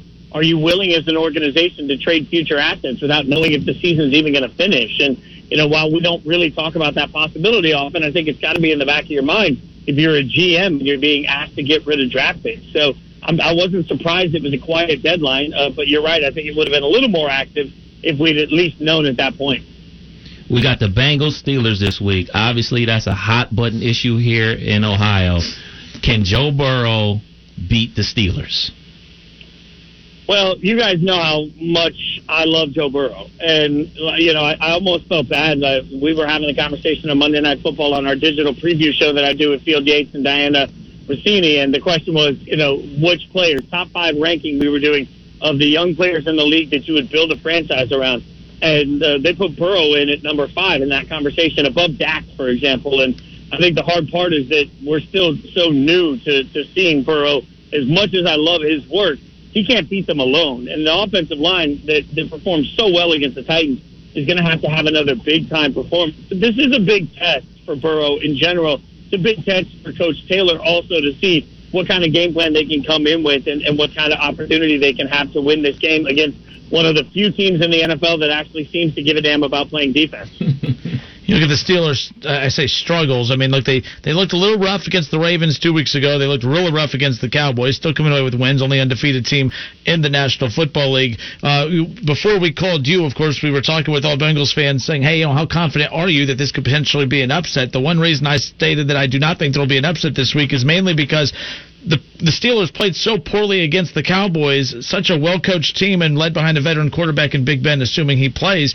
I just don't see them playing two poor games back to back weeks. Yeah, and that I agree with. I think that's a really good point by you because we undersell how stinking great Mike Tomlin is, and I mean stinking great. You think about the coach, and look, I've listened to Steelers fans for years sort of apologize for why they don't have more Super Bowls with Big Ben and put it all at the feet of Tomlin. I think if there's anything we've learned over the last couple of years, we've spent a long time underappreciating the greatness of his coaching ability. I cannot imagine that they lay an egg again. And I think, frankly, everybody's a little fired up right now. Burrow is getting so much love. I think you see a little bit of pride come in now when you're playing against them. So, uh, for those reasons, I, I have a hard time seeing it. Also, let's just be real. I mean, the Steelers are talented and do disguise well. So, while at this point Joe Burrow has done a great job of knowing where to go with the football, I'd be pretty stunned to see him come in and not struggle a little bit against the defense that is good at disguising disguising blitzing coverage. So going to be asking a lot. Again, he's going to be under duress the whole time too. So his ability to stay calm will be a big part of it too. I just I have a hard time. It's not a statement against the Bengals though. It's a statement for the Steelers and how good they are. I see this as a must-win game for the Pittsburgh Steelers only because Kansas City is eight and one right now, and since there's only one bye for the number one seed in the NFL this year in the playoffs, like they have to keep winning because Kansas City is going to keep winning because they can just go ahead and take entire halves off against Carolina and then storm back and win the game. So it's very imperative, in my opinion, that the Steelers win these quote unquote must win games. Like I was telling Kenner earlier, like, okay, it's fine to lose to the Ravens, but you can't lose these games like to the Bengals and to the Cowboys. Yeah, you're right about the, the pressure on the Steelers here. Also, I mean, your point is a really valid one when it comes to what we've seen from the Chiefs. Let's just, I mean, I know they struggled against Carolina. They struggled against the Chargers. Both of those games, they took a half off and they still came back and, and won. And frankly, I'm still I'm trying to figure out how the hell the Raiders beat them. I, I, I mean, that was just a, an anomaly, right? Like, I believe that if the Kansas City Chiefs show up ready to play on any given Sunday, they beat anybody. So for the Steelers, they just don't have any wiggle room. It's just it's hard for me to look at a game and feel like there's going to be a game left where I don't think the the Chiefs win, and that that's just the the beast that everybody in the AFC is up against. So uh, you're right. Also, you know, at some point the Steelers got to they've got to figure out how to get better. Even though that mm-hmm. sounds weird with their record, they I mean the eye test to use the college football phrase I love so much and hate so much all at once. The eye test is not undefeated for for the Steelers. They have they've looked sloppy at times yes. and still gotten away with wins. So I don't think you don't have the luxury of the benefit of the doubt that the Chiefs earned last year because it doesn't matter. We've seen what they look like. This Steelers team's got to play better. We have ESPN Radio's Jason Fitz with us here, one half of Spain and Fitz weeknights from 7 to 9, which you can catch right here on Dayton's ESPN radio station, 1410 Wing AM. Jason, I'm known for all my uh, horrible hot takes, uh, obviously. Now, you had a hot take last week. You you had a hot take that the, as we transition to college football, you that Notre Dame would, they would get blown out by Clemson. You, you were adamant that they had no chance against Clemson. Now, you've been taking it on the chin all, you know, last couple days since then. So just uh, what happened? Yeah, that's a great question. I'm still trying to figure out what happened. I underestimated Notre Dame's defense. I did. I underestimated Notre Dame's team speed. And if anybody in the country thought Ian Book was going to have that game, I would love for you to rewind and tell me where you saw that coming. Because, I mean, Ian Book has been so maddeningly inconsistent. My biggest belief coming into the game is that Brent Venables, the defensive coordinator for Clemson, is so good that Ian Book wasn't going to be able to figure out where it was coming from, and he was just going to get thumped. Now, that being said, not only did the offensive line for Notre Dame, but also their running backs, their blitz pickup was just, I mean, they were the smartest team in the country uh, on that during that game. And, uh, you know, at, at that point, I think if they run it back 10 times, I'm not sure Notre Dame wins that game over and over and over again, but doesn't take anything else, anything away from the fact that they did it. And I was absolutely wrong about it. So kudos to Notre Dame, but I'd still go that when we get to the ACC championship, I'll still be predicting a blowout for Clemson because they're still the better team in my mind. The rankings are always interesting. Cincinnati's an interesting team over here with Luke Fickell that we've spent a lot of time talking about. And you know, it's funny. I look at a team like Georgia who who picks up their second loss, and you know they're not in the top ten anymore, but they're at number, you know they're sitting at twelve, and it's one of those where we're not punishing them for losing twice. You have Cincinnati who's undefeated, and of course I've made the argument that the college football playoff to me has really never been about getting the four best teams in. It's always been about getting the four best resumes in that to me is what's working against Cincinnati, not just this season, but every season until we are shown something differently from the committee. But Cincinnati moves back after getting a big win. They improved to 6 and 0. Ohio State stays right where they're at. Notre Dame moves up. Clemson just drops back a couple. In your opinion, how, on a scale of 1 to 10, the chances that Cincinnati could possibly make the college football playoff this season as long as they win out? Uh, seven. And uh, mm. look, I mean, and you know, for anyone that doesn't know, Golic Jr. and I have hosted Rankings Reaction together digitally. It'll come back starting on Tuesday. We've done this show for three years. I've done the mock committee process for the playoff.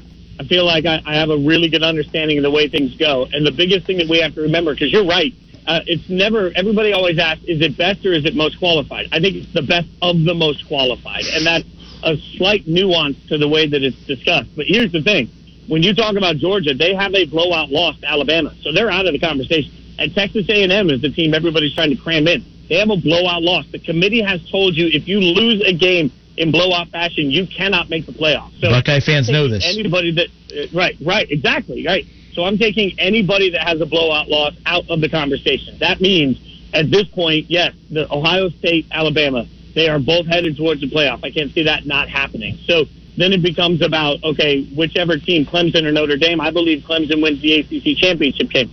So now the question becomes what happens to Notre Dame? If Notre Dame loses the ACC championship game in dramatic fashion at the end of the game, yes, I think two ACC teams get in. But the problem is, to your point with the resume, none of the Big 12 teams have a resume. The the Big 10 as a whole looks really bad. Wisconsin's the only one that has a shot. They're not going to play enough football to get in. The Pac-12 is not highly regarded. So you start putting flaws in everybody else's resume. There is no flaw to the way that Cincinnati's won games. And Luke Fickell has done a tremendous job in building a team that's explosive on both sides of the ball. That's been great. We talked to Coach last week on Spain and Fitz. I believe that he is a superstar coach, and he's put Cincinnati in the right position. They get a little love because UCF has been left out of this conversation. This is the year that corrects. I think UCF is going to make the playoffs. So Notre Dame this week they got Boston College all the way back in 1993 after they beat Florida State, the number one team in the country. They lost to Boston College. Can we get a repeat of that? I don't think so. Not only because Notre Dame's a better team, but because every Notre Dame fan I've talked to, or like junior former players I've talked to, all understand the importance of this game. I think Notre Dame comes fired in for this game. The trickier game for Notre Dame is going to be North Carolina because this season didn't go the way that anybody expected for Mack Brown and the Tar Heels, but they are still a dynamic offense that's very talented, and I believe that that's the sort of game Notre Dame could overlook because there isn't this intrinsic history with UNC. So I, I really wonder if North Carolina is the trip-up game for the Irish, and uh, if not, at some point I may have to give them respect. But still, come on, let's acknowledge that, that we were we were a dramatic ending away from that fumble being the, the defining moment of Ian Book's entire college career. you know, and last thing here on college football, uh, you know, the Pac-12, they're the last one to the party. So we're assuming that the college football playoff picture is going to feature a lot, you know, the top eight teams right now in that jumbled mess, and you know, we know the four are in that mess somewhere. Or do we? Of the Pac-12, I know Oregon's could potentially be in that conversation, but how much damage can can the Pac-12 do as USC gets that come from behind win over Herm Edwards, uh, you know, team oh, Arizona State over the weekend? What kind of damage does the Pac-12 have a shot? In your opinion, do you feel good about a Pac-12 team potentially vying for a college football playoff spot? I honestly think Cincinnati has a better shot than the Pac-12, but I will say Oregon was really impressive. You know, we spent so much time figuring out what they were going to do with Shough at, at quarterback and what that was going to look like. We forgot that, you know, they're not even going to throw the ball because they're just going to run all over everybody. And kudos to their offensive line that's got so many pieces in it that aren't normal for coming out and playing that well. But you're right. I think USC's big win, and that was a calculated risk by the Pac-12. They moved the kickoff early because they wanted to be a bigger part of the conversation. They wanted more highlights to run. They wanted the Pac-12 to be recognized. And what we got was an epic ending, and Kedon Slovis looked incredible, and we're all in love with it. But that was a USC team that got their butt for all but the last three minutes of that Mm-hmm. game. So, you know, I, I think we get a little twisted on the highlights and results without remembering that Arizona State's not all that good, and they took USC right down to the wire. So I just don't think. I think the the Pac-12 is going to trip over each other, and they don't walk in with the same level of street cred that the Big Ten and the SEC get. So they'll eliminate themselves from the conversation. Indiana for this will be the last. Is Indiana for real? We're we're doing a question here shortly with Buckeye fans. We have Maryland coming up in, in Indiana. Ohio State will be favored in both of those. But I'm just curious, you know, of those two teams for Buckeye fans, which of those two opponents kind of worries Ohio State fans just a little bit more than the other, mainly because of the offense that both bring to the table. But is Indiana for real? What's going? I never thought I'd see a day where where Maryland, Rutger, or Maryland, and, and you have of course Indiana and, and Nebraska and Northwestern all have better records than Michigan, Michigan State, and Penn State. It's a it's typical 2020. Yeah, this, this has been the strangest year, and you're right. I mean, the first time in history, in, since the Big Ten became a conference, that uh, Indiana and Northwestern are both three and zero in conference play at the same time. Like that shows you how unexpected this is. I, I look, I think Penix is, is a really good quarterback, and I, I would love to see Indiana be legit. I just think that this is less about Indiana and more about how bad and how underprepared specifically Michigan. Like Michigan got out hustled against Michigan State. They got flat out beat by Indiana, and that was a statement to Jim Harbaugh, the preparation of that team. They did not look good from the outset. Indiana, I got a lot of credit for them, but and then Maryland on the other side to your question about upcoming opponents. I mean, we saw this last year for Maryland when they exploded for points, and then everybody figured it out. But Tagovailoa Light, you know, the younger brother, uh, has looked incredible, and I, I'd love to see Maryland and Indiana go on runs. They're just top to bottom, not as talented as Ohio State. Like we've got to remember at some point that what we've really seen this year is that Ohio State is a great football team, and the rest of the Big Ten this year isn't very good. And so Indiana's rising. That's great. It's a fun story, but to imply that there's anything other than a massive ocean between Ohio State and the rest of the Big Ten, I think is is absolutely not true.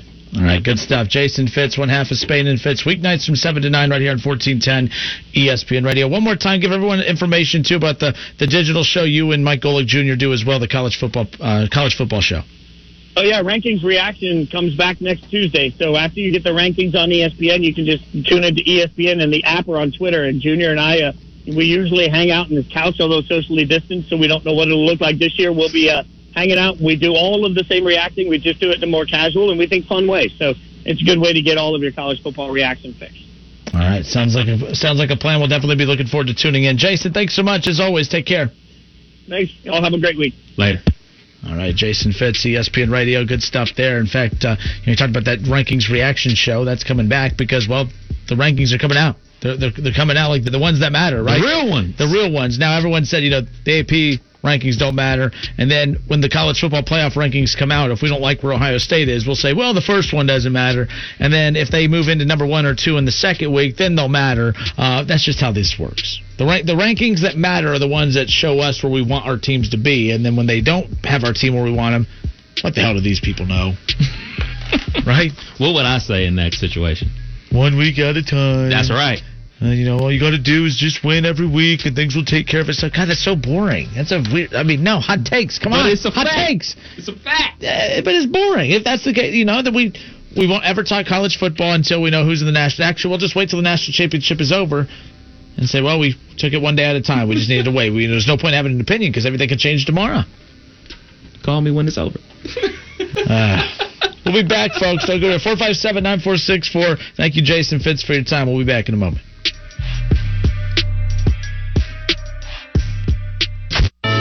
There's no place like home for the holidays or HomeDepot.com for holiday decor with Black Friday prices inside and out.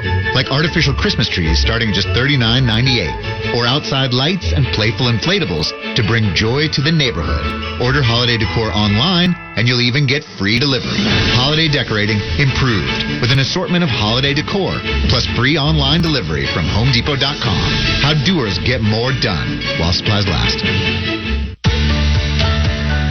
With thousands of locally owned Napa stores across the nation, chances are that wherever you call home, we do too.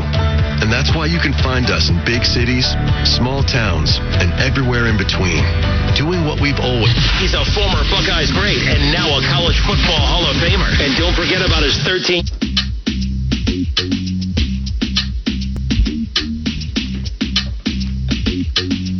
All right, everybody, we welcome you back. Justin Kenner, Kev Nash, Dayton's ESPN radio station, 1410 Wing AM. We're live on Facebook. Search the Justin Kenner Show and uh, follow along, of course. Every time you uh, jump in on the conversation, of course, we pull your comment into the show. Off your little Facebook profile picture. You get to be involved in the conversation. Always a lot of fun. Don Roberts says, uh, Kev, I don't talk smack either. He's another Steelers fan. He goes, I don't talk smack either, Kev. Go Steelers. It's like your fan base, ooh, been there before. Look like you've been. You guys are annoying. I'll take the I'll take the, the dumbness of Bengals fans over the, the snootiness of Steelers fans. Snootiness? Oh yeah. How is this snooty? Oh, hold on! Don't get a nosebleed, Kev. I'm just come back, chilling, you know, man. Hopefully, you can come back down here and hang out with us normal folk. You all right? I mean, I hate that you have to spend three hours with us losers every day. Losers. Oh, uh, yeah. Anyway, Ooh, don't touch it. Don't don't, don't go there. Don't We go go- there. I'm good. I don't go there. Never You do. went there yesterday. I'm not even an opinionated person. All right. How about this? Let's uh, close out hour number two. The Cameron Crazies have been sidelined as collegiate sports continue to wrestle with the impact of the coronavirus. Duke will not have fans for college basketball games.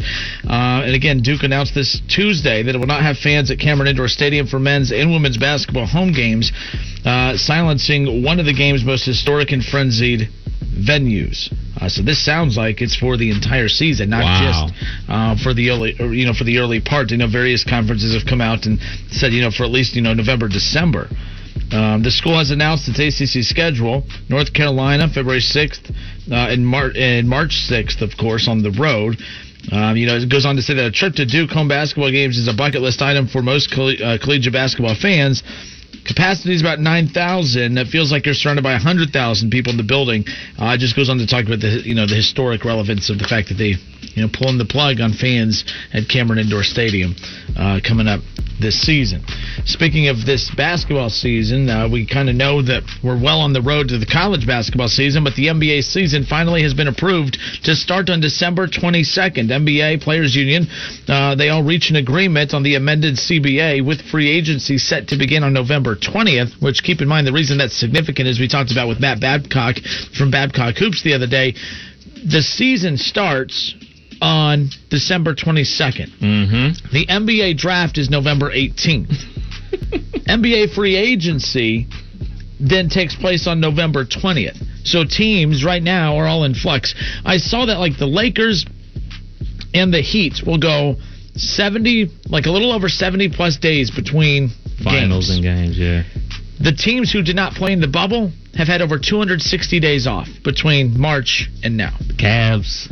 Oh yeah, they should be well rested, right? They should be well rested. But this is going to be strange. If anything, you know, people who are feeling sorry for the Lakers and the Heat who just have to hit the ground running again, they might be in better shape than these teams who haven't played since March. Like, I mean, I don't feel. I mean, look, this, if, if LeBron needs a rest, he's going to get a rest. Yes. Uh, if LeBron and the Lakers don't repeat as NBA champions, it's not going to be because they only had 70 days off between finals and when they tipped off the next season. It is strictly going to be because another roster is constructed better or they don't play as well. It's going to have nothing to do with this. I think we're making too much of the lack of rest between games. Look, keep in mind, March 11th or 12th or whenever the last game was of the regular season before when COVID took it down back in March, they went about four and a half months without a game, which is way longer than your traditional NBA offseason. The NBA offseason is one of the shorter ones, so I don't. I think they'll be fine. A veteran-led group, give some guys some off nights, they'll be fine. But Anthony Davis, veteran player, not an old player. LeBron's old, plays better than most veterans, uh, younger veterans. So Lakers will be fine. As we talked about earlier, lots of teams being devastated by the coronavirus right now as far as having to postpone, cancel games. The SEC basically is having a bye week this coming up weekend. Auburn Tigers also have paused activities after 12 positive coronavirus tests. And this is the thing I got into it with fans over the weekend about the Notre Dame game because my next article here says that Notre Dame mandates COVID testing after the football celebration on Saturday. Um, of course, the fans, like a bunch of morons, all rushed the field after their big win over Clemson, which, by the way, that's a big win for Notre Dame. Yes. Huge. But if Ohio State would have beat Clemson at the shoe, Buckeye fans aren't rushing the field. Mm. I don't know. Because act like you've been there before. I don't know. Uh, really? I, I don't know. I don't feel like they would. I feel like it'd be a big win. I guess yeah, they do rush it the would field be- for Michigan. Ru- but that's rush the field for me. I was at that game when they rushed the field for Michigan. Herb's first year, I rushed the field, but I believe that uh, they do rush the field simply because it's Clemson. It's a big time opponent, quote unquote, number one team in the country at our place, and we've never beat Clemson. So I believe if that happened at Ohio State, people would rush the flo- field too. OH thirty one. I hate you. Um, no, so Clemson fan, or Notre Dame fans rush the field. I don't. I'm. I, by the way, even if Ohio State rushed the field, I don't care one way or another. Okay.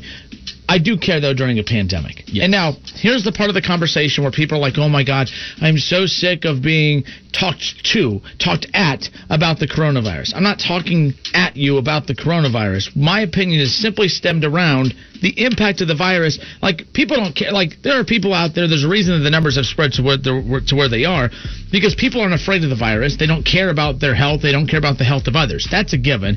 Don't try to argue me otherwise. For those of you out there who thinks this was all like just made up and everything, you're full of it. I'll leave it at that. My opinion on the virus is simply based on how it impacts sports. Because even if I believe that the virus was a joke and made up and that it wasn't real, I still have to acknowledge that a positive test, whether it's real or not, impacts an entire season. Mm-hmm. Well, I mean, Trevor Lawrence missed the game over the weekend not because he needed a night off to study, because he tested positive for the coronavirus. And whether you think the virus is serious or not, or, oh man, these players shouldn't be missing games for that. If he was healthy, he should have been able to play. Even if that's your opinion, it doesn't matter because the rule is you test positive, you're out for a significant amount of time for quarantine, and of course, uh, you know, the, you know, they have to, the cardiac test and everything else that they have to do. Right. And the Big Ten, Justin Fields, if he tests positive, he's out for 21 days. You could think that's stupid, Okay, whatever. It doesn't change the fact that he's out for 21 days. So my opinion on it is yes, it is a big deal when players test positive because of stuff like this. So Notre Dame rushing the field, they're morons. They try to act like, oh man, Notre Dame, you know, we we're, we're very selective on the students we come here. Not only are they have to be big and athletic, they have to have the brains too. We don't just let anyone come here like Ohio State. Oh, you know, we're we're Notre Dame. Well, I just saw thousands of the stupidest kids in the world all rush the field this past Saturday. So Notre Dame fans, if you're a fan of Notre Dame, shame on you. And you, all right, don't don't ever ever waste my time with calling in here and trying to tell me how smart Notre Dame is because you just had an entire student section make you guys look like the stupidest fan base in the entire world. So nice job, student section. School spirit, no. School stupidity. How about that? Notre Dame. It's not off to get to win the dumbest fan base award, but hey, congratulations for defending that. What if those players test positive, Kev? There were players on the field, and then you have Kelly who said, "Oh well, you know, I've warned my players before that they need to get off the field because if we win, the students are rushing the field." So if you knew that, why didn't you have security step up and make sure that doesn't happen? Why and see, and then on Facebook, Twitter, everyone like right away, oh, the fun police sucking the fun right out of the. What are you talking about, people? There's a reason why a lot of these other places aren't allowing fans at the games. That's why they're allowing limited capacity at a lot of these games because we know that this is how college football, this is how the student body reacts to big time wins and everything like that. This is it's not safe to do it. Matter of fact, I would question anybody going to these games that isn't like a blood relative. Like my godson plays for Centerville. I don't go to those games. I'm not gonna be going to none of those basketball games this year. Sorry. Skype me after the game. Let me know how it went. So you, uh, so you because you couldn't contain yourself, you'd rush the field after. Absolutely. Probably. You know, Good shot, baby. You you would rush the field. I know how that goes. Chest bump. But four five seven nine four six four. I'm curious. I just I, I really want to know you know people's thoughts on this because like I said, I'm not anti-fun. I don't mind student sections having fun, but my goodness. My goodness, when, when you, I don't care what your opinion is about the virus. You you may mock it. You may mock the the you know. Live here on ESPN Dayton.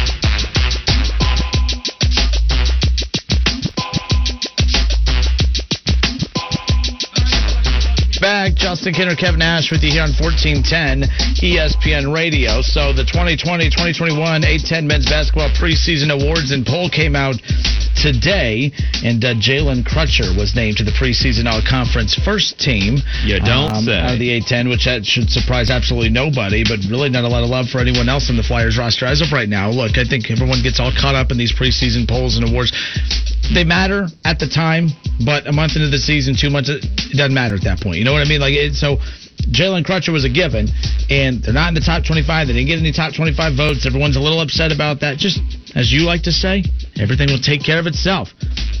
It's a g- great coach, solid roster, ton of experience from last year's run. It's unfortunate they didn't get to have that in full display in the NCAA tournament. They'll be fine.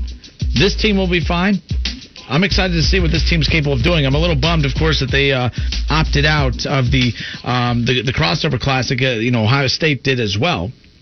And uh, we're going to talk about that in a moment. But uh, real quick, as we close out the talk about the, the A10 Basketball Preseason Awards and the poll, UD coming in at number three. Predicted to finish number three in the Okay. conference. So, again, even if you're predicted to finish number one, you don't get to hang a banner for that. Not that they Right. hang banners, but, you know, it means nothing.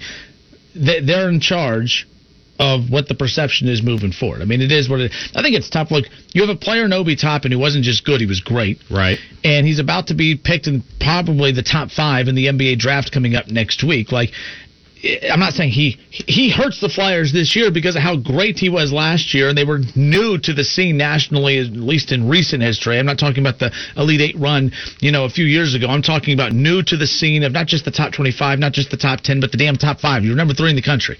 And when you take that success and you put it all on the shoulders of one player, and that one player leaves, like let's be clear, of course you're going to see a significant significant drop off in the attention that the program gets. But what they built last year, that that was more than just a foundation for what they're going to build off moving forward, and it it, it, it will be fine. And that's coming from me, who always finds problems with everything. They'll be fine. You know, Anthony Grant has done a fantastic job. They're going to continue to do a great job. I'm not worried about it. But with the with the classic, uh, with both teams, Ohio State and UD opting out, you know, it's interesting. Tomorrow we're going to have Mark Adams uh, on the show to talk about you know what's going on in college basketball right now with the difficulties in scheduling and the difficulties.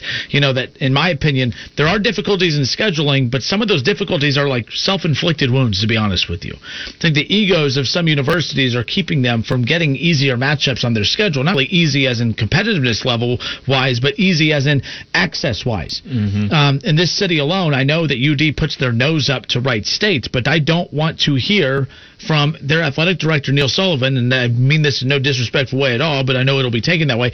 I don't want to hear him or read his quotes in the Dayton Daily News like last year when he talked about how difficult it is to schedule and it's tough to find games when that's not true you've created a you, you've created your own mess as far as that goes of being selective, which is fine because it's hard to argue about the job he did. He clearly put together a schedule last year that was good enough to get them to that conversation. So mm-hmm. you know it, it is what it is. But there is no excuse for what you have. I mean, the state of Ohio alone, and I'm not talking about doing this big Ohio Classic that everyone's so obsessed with. With you know, we take four teams, and of course, Wright State's always left out of that. And by the way, I get that. I'm not arguing that they should be in the four, but UD to act like, oh man, we have, oh we have to go an hour here for this team, an hour here for this team, an hour here. You have a team 12 miles from you that is not going to one way or another make or break your NCAA tournament chances. Okay, when you have other bad teams on your schedule, and that you and to me this makes no sense. Just because you have money doesn't mean you have to spend money. Mm. You wouldn't have to pay Wright State to to do a home and home. You're right. You wouldn't have to pay Wright State to do that, but you would rather pay opponents to come in and get an ass whooping just so you can get your 20 wins for the season to rack up your resume, which I get from that standpoint. It's good business trying to build your resume for the NCAA tournament. I get that. But from a business, this is why I, I don't feel bad for universities during COVID who talk about, man, we're taking such a big hit money wise. You go look at the spending of how they spend their money. It's so stupid. You literally, with teams galore around you, you spend money on opponents to come in just so you can get your W's on the year. Like that's ridiculous. I don't feel bad when you're going to talk about the difficulties in scheduling when you create your own problems as far as that goes. They're the bully to Wright State, and Ohio State's the bully to UD. Hmm. Right? Like if you really think about everything that UD thinks about Wright State, Ohio State thinks about UD. We don't have to play them. What does playing UD do for us? Now, technically, because of the status of UD as of late, with the, what they've been able to accomplish, they do kind of help Ohio State more than Wright State would help UD. Because Wright State's not going to help them, uh, you, you know, as far as you know, you look at the you know the quadrants and everything else, you know, those tier wins and everything like that. Wright State's not going to help UD as far as that goes, the way UD would help Ohio. Like if Ohio State beats UD, that helps them more resume wise than UD beating Wright State as far as that goes. But it doesn't matter. I'm tired of every year we get to this point where we start reading newspaper clippings.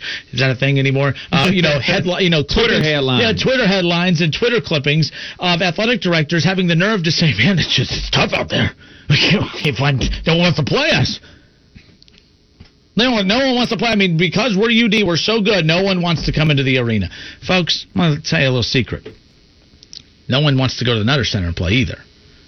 It's not a status of oh because we're so good, no one wants to come play us. It's a status of the teams you want to come play you don't want to come play you, not because you're really good. It's because of the conference you play in. It's not a. They don't look at UD and snob UD. They look at the conference and snob the conference. Like Ohio State's not going to come to the UD arena and play at UD arena. I'm not saying it hasn't been done before, but you see my point. Like mm-hmm. right now, in the in today's climate of college basketball, they are not going to look at Ohio State or UD and say, "Oh yeah, we'll come play you there." Now I'm getting right away. People are like, "Well, Ohio State was willing to go play Cincinnati." Again, Cincinnati, UD, great college basketball programs. A10, American Conference. The American Conference got the rub there, not the A10. And in UC used to be in the Big East when the Big East was like the gigantic conference before you know everybody bailed to the ACC and everything like that. I think it's just very difficult, especially for you and I, since we're you know Wright State alums, to and love college basketball as much as we do. When you know when the season tips off and you see Villanova playing, you know, the five, the Philadelphia five schools and things like that, you know. So it's very difficult to watch that, and then you have two teams in your hometown that refuse to play each other. Not two teams that refuse to play each other. There's one team that refuses to play the other one. I know for a fact that one school has contacted the other one. I know that. So I'll leave that there. But keep in mind, I get. I'm not one of those that I'm not upset. I, I get mad at UD for not playing Wright State for the BS reasons that they try to convince the fan base why they don't do it. Right. So like this year, Villanova, they're playing St. Joe's on the 30th. Yep. Like, like that's a thing there. Like they make it a big deal.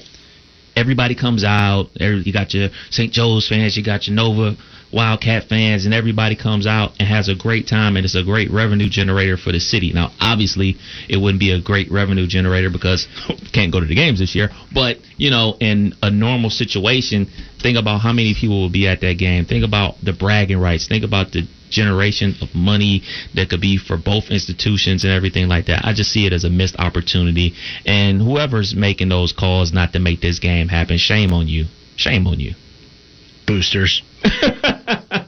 I don't know who it is. I'm not tapped in like Oh, that. so no, it's- but it's I, Boosters. it's, it's definitely a shame on them um, situation.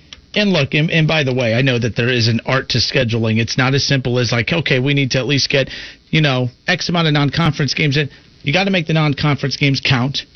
But what I don't like is that literally teams would rather fork over money to bring opponents in than to just schedule a home and home that doesn't require you spending dollars on that. So that's why I have a problem with that. In a day and age where we're having to feel bad for teams because we're losing revenue because of COVID, well, you spend money stupid anyways. I'm pretty sure if you changed how you handled your scheduling with that, you could save money instead of spending thousands of dollars per team to bring them in just to whoop them for a little bit. You know, if, if you are so much better than Wright State, wouldn't you? Couldn't you just do it for free? You know, rather than pay a Detroit or a Cleveland State out of the horizon, why would you pay them to come in to kick their butt when all you do is your fan base and everyone just insinuates that right UD is so much better than Wright State? Why? Here's a good business decision for you, and it's free. People love free things. People love free stuff. Mm-hmm. If you're so much better than that team 12 miles away, bring them in. You get to kick their ass for free. You're so much better than them. Do it for free. Why? You know what I mean? Like, don't pay. Stop wasting money on paying opponents to come in. Just, just beat up on some of the local teams. You know, do it with Miami of Ohio. Bring in Ohio University. Beat up on them for a little bit. Bowling Green. Beat them all up. Win the MAC championship. Do what you got to do. Uh, hold up, real quick. The, you know, Michael Green says, you know, nobody wants to come to the Nutter Center, not even Wright State fans. Well, Michael, that's actually not necessarily true. What Wright State has is actually about normal for what the norm is in college basketball. UD is such a special place that they have something that is not normal, and it's a good thing. What they have is great. What UD has is outside of the norm in college basketball. Wright State gets about you know anywhere between four to six thousand fans per game. That's about on the use for a mid-major basketball program. In fact, that's well above the average for most mid-major basketball programs. So I'm acknowledging that both live in two different worlds. UD is above Wright State in regards to the conference that they play in, the revenue, and the and, and the and the resources they have. Wright State can't touch that. They can't touch it. I'm acknowledging that. I'm not acting like they're on the same playing field and that, that you know that they should be doing the same things. That's not true. Wright State, as far as money go, goes, like they spend in the Horizon League, especially for most schools in the state of Ohio, they're at the bottom in regards to money spent. They're not close to being on the same plan. Mm-hmm. But that's not the argument I'm trying to make here. And to Michael's point, you know, nobody wants to come to the Nutter Center. Well, guess what? Nobody can go to the Nutter Center. So for the UD fans that like to use the excuse of, yeah, well, I don't, UD is not going to go fill up the Nutter Center. Well, then you know what? You're out of one of those dumb excuses you always use for why the two programs don't play. Because fans aren't allowed at the Nutter Center this year. So technically, UD could they could man up and go play at the Nutter Center, and they wouldn't have to worry about that feared. Oh man, I don't want to put I don't want to create business for you, right? State. I don't want to put fans in their stands. play. They can just go play. They can just we'll go play. see. You know, do it. They can go play at the Croc Center. Hey, go do it. go to the Nutter Center, play. They can't have fans at the Nutter Center this year. So that little crybaby excuse of, oh, well, you know, we don't want to put fans in their stands. Well, guess what? You can't. Not allowed. So you know what? You're fine. So, and like I said, here's the other question I had for UD fans. That's what, you know, this is what I'm really curious about. If Ohio State contacted UD, okay, if, if Ohio State contacted UD and said, we're willing to play, you come to us, it's a one off. We're not going to the arena. Do they take it? And of course, on Twitter today, got a couple people back and forth saying a thousand percent yes. I don't think it's a thousand percent yes. Really? I don't think it's a thousand percent yes. UD reminds me of UCF. UD reminds me of UCF. Now it's a little different. Florida reached out to UCF and offered them like a three for one. Yeah. Which, by the way, when you're UCF and you struggle getting these big time matchups, I don't care if it's all four at Florida. You say yes because you need those. I mean, it's, that's why it's a little different than college basketball. That UCF needs that matchup more than UD needs Ohio State, but. You know, we're talking about an hour gap between the two. Of course, you'd like to see it happen, especially two in-state schools as good as both are. But I do believe UD looks at themselves after again they they're a successful basketball program, but they have not dominated the A10. It's not as if they are just literally strangling that conference. They don't have it by the neck and are strangling. Last year was a beyond fantastic year. Mm-hmm. Keep building on that. Keep doing that. Then you can have the mindset of, oh no, we're not going to be disrespected by being offered a one-off. You're going to come here too. I get from a business standpoint why you want the home and homes. You want, you know, hey, we'll go play you twice. You come here once. Like, uh, you know, do it. Do what you got to do. But Ohio, UD will not, in my opinion, I think their egos are going to get in the way. They would not accept a game at Ohio State and then not get one in return. Like that's just how I, I mean there there is too much involved in that, and I do not believe for one second that they would accept a one-off game. Um, you know, Sully, who we're going to have later this week, you know, he tweeted and said, you know, they got to they got to take anything at this point. They got to accept anything. You know, they should do what you got to do to get this done. If that was their approach, then that other matchup from across town would happen because if it truly is about doing anything at all costs to get games, games. there's a school 12 miles away that'll do it.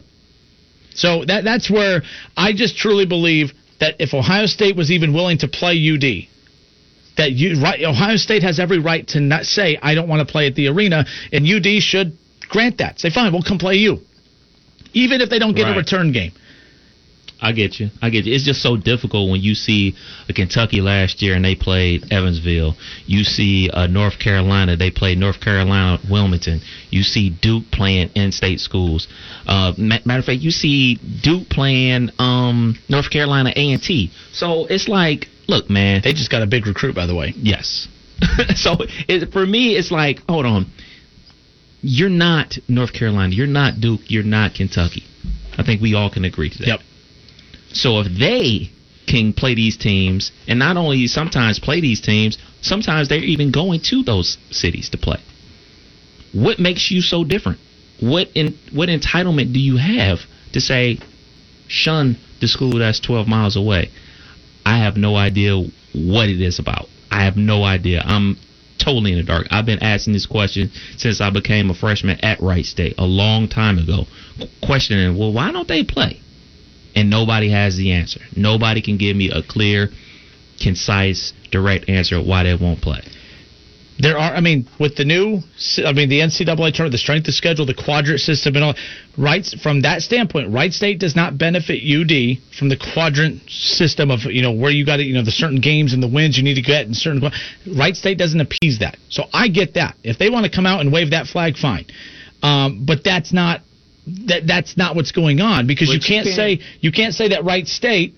You can't play them because they don't help you, but then you turn around and you play Cleveland State. Right, that's what I was about to say. You can't play teams from that exact conference and say this team isn't worthy. It, I, I would love, I would love to hear the true answer. We'll never get the true answer why they won't play. We'll never get the true Nope. answer.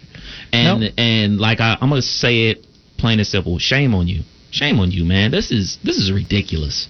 This is ridiculous, man. To see, you know, these great matchups, and I know the UC and Xavier game a couple years ago got a little haywire with a fight and everything like that. But this is what people want to see. This is what the fans want to see. They want to see these matchups of of teams that are. But see, UD fans will tell you they don't want to see it. Like as much as I think I would like to see it, I think it's because me and you are on the side of the underdog. So of course we want, you know, we want to say, yeah, let's do it. Let's say UD fans, I don't think care about it. And to be fair, in the job that Scott Nagy has done since coming to Wright State of putting that program on the map here in this city to the point to where they're getting five to six thousand fans coming out for these games. I mean, there's been games the last couple years that have been building blocks that I'm like, I've been doing this for a while, and the atmosphere the last couple of years at games has just totally been different. But I can't talk like that because I get mocked by UD fans that say, "Oh, look, the 6,000 fans. He's talking about a great atmosphere." I'm talking about from where the program was when I 1st started mm-hmm. covering the team to now, just to see the growth. When I see fans go to the Nutter Center now, it's not just a matter of, "Oh, we're just, you know, if a bu- if a bucket's made, they're clapping, they're cheering, they got their free T-shirt, Something to you know, they got their Friday dollar night. beer night, they're fine." Now you have fans who are filling up that place that are they have connections with the players now. There's fan favorites who are running up and down the floor like Loudon Love. Like just I just chatted with him today. We're gonna have that interview later on. But he. Um, He's a fan favorite. Like fans know who he is. He's a you know amongst Wright State fans. Like that fan base has grown. It's not UD. It never will be UD. And I've never spoken to anyone in that administration over there that believes that they are UD or going to be. You focus on being you, and you focus Right. on being as good as you are for who you are, for being Right. a mid-major school. They are fine. They're above. They're way above average for who Wright State is and who uh, what size school they are and, what size conference they play in. Like they're really, really good for who they are. Not comparing them to you, just like UD, really, really good for who they are. They're not Duke. They're not North Carolina. Most years they're not Ohio State. Last year was completely different, though. That was the mm-hmm. outlier year. In my opinion, they're good enough. Anthony Grant's good enough to build a roster to where they are that. To where we're not going to wet our pants every time we see UD in the top 10 because we should just expect him to get there. And Anthony Grant's good enough to get that done, and he's slowly doing it. Look at the recruiting bump that we just saw from after what, you know, that's why last year was so important. That's why I'm bummed that we didn't get to see UD in the NCAA tournament and get a chance to go up against the big dogs because what would have been different about that is the Elite Eight year run. You know, you're a Cinderella team. Right. It's a Cinderella run. Every, everything you do is like, well, if we win, we win great. If we lose, we weren't supposed to be here anyways. Last year, that wouldn't have been the case. Totally different. You were sitting at the adult table. You had adult beverage. You know, you you know, it's like you just turned 21 and now no one's judging, you know, asking you for your ID. You're just you're one of the cool kids now. That's what the expectation should be moving forward. So, oh, to demand that Ohio State has to come here in some kind of game, no, that ain't going to happen, and it shouldn't. Ohio State's Ohio State. They've established themselves for many, many years. UD has the ups and the downs. They play in a smaller conference. That's what it's going to come down to. But I think that, if Ohio State reaches out to UD and says, "Hey, we'll do it," but you got to come to us. They need to do it. There's no excuse. Both teams opted out of that damn classic. They have the same three days open. They have little the same three days open. But you believe they'll say no. I believe they will say no if Ohio State says you have to come to us and play us only. We will not go back for a return game. I believe that their egos will say no. Look what they just built last year. They're trying to convince people that there's Ohio State and there's us, and some are trying to convince you that there's UD and then Ohio State beneath them, which is crazy, but some believe that. Last year especially, but that's besides the point. My point is, is that they feel that they've built themselves up to be one of the faces of college basketball in the state of Ohio, which they are. Mm-hmm. And if you go to Columbus and get beat up by 20 and you don't get a return game and a chance to maybe beat up back on them, you know, I compared it to the Cincinnati game in football. Right. Like we're talking about Cincinnati football this year as this powerhouse, right? And they are. Cincinnati's really good for who they are. I don't think they match up well against an Alabama or an Ohio State or a Clemson. We saw Cincinnati play at Ohio State last year and got shut out 45 to nothing or whatever the score was. From that point on, you had guys like me who mocked Cincinnati and said, "Oh, so now those fans will be quiet because they're sitting there trying to tell us that oh, they're one of the big dogs," and they got shut out by one of the big dogs, 45 nothing. I'm comparing UD basketball to Cincinnati football a little bit. They're newer to the scene, the national scene on a regular basis. It's like, okay, so now when you get your shot, you got to make it count. UD has to be smart. If they get a, a time to play Ohio State, they need to make sure, for one, that their roster's strong enough to beat Ohio State. I think Right. that they're there to do that. I mean, the heavy guard play, uh, you know, who knows the depth of the post position, but that's a conversation for later. They got to be smart for when they accept that matchup. I don't think they're against going to play there, but they do want a return matchup because if you go and get beat bad, you would like to think that okay, but at least we have them on our home floor next year. We'll be able to revenge that loss. If they go down there and get beat by 20 plus, that shuts UD fans up and says, okay, stop. You tried to come play at our place. We shut you down. Now enough. I think they have to be selective. So that's why I also think that it wouldn't be a definite yes that they would definitely go play Ohio State in a one-off. UD blows Ohio State out last year. I don't think so. I think it's close. The way that UD played defense, they can't. They, I believe Ohio State would have struggled to get the ball into the post to Wesson. That's because Wesson's dumbass is sitting out in the corner waiting for a three. I agree with you. All right, folks. We'll be back in a moment. But, man, I just want to see Ohio State UD play. We had Chris Holtmann on the show earlier in the summer, and he said, oh, man, UD fans, they let them have it on Twitter. You're a coward. You're afraid. He's open for it, but he wants like what they had at Butler, you know? Yeah. And that's fine, but he talked about how difficult it is because you have to schedule it so far out in advance.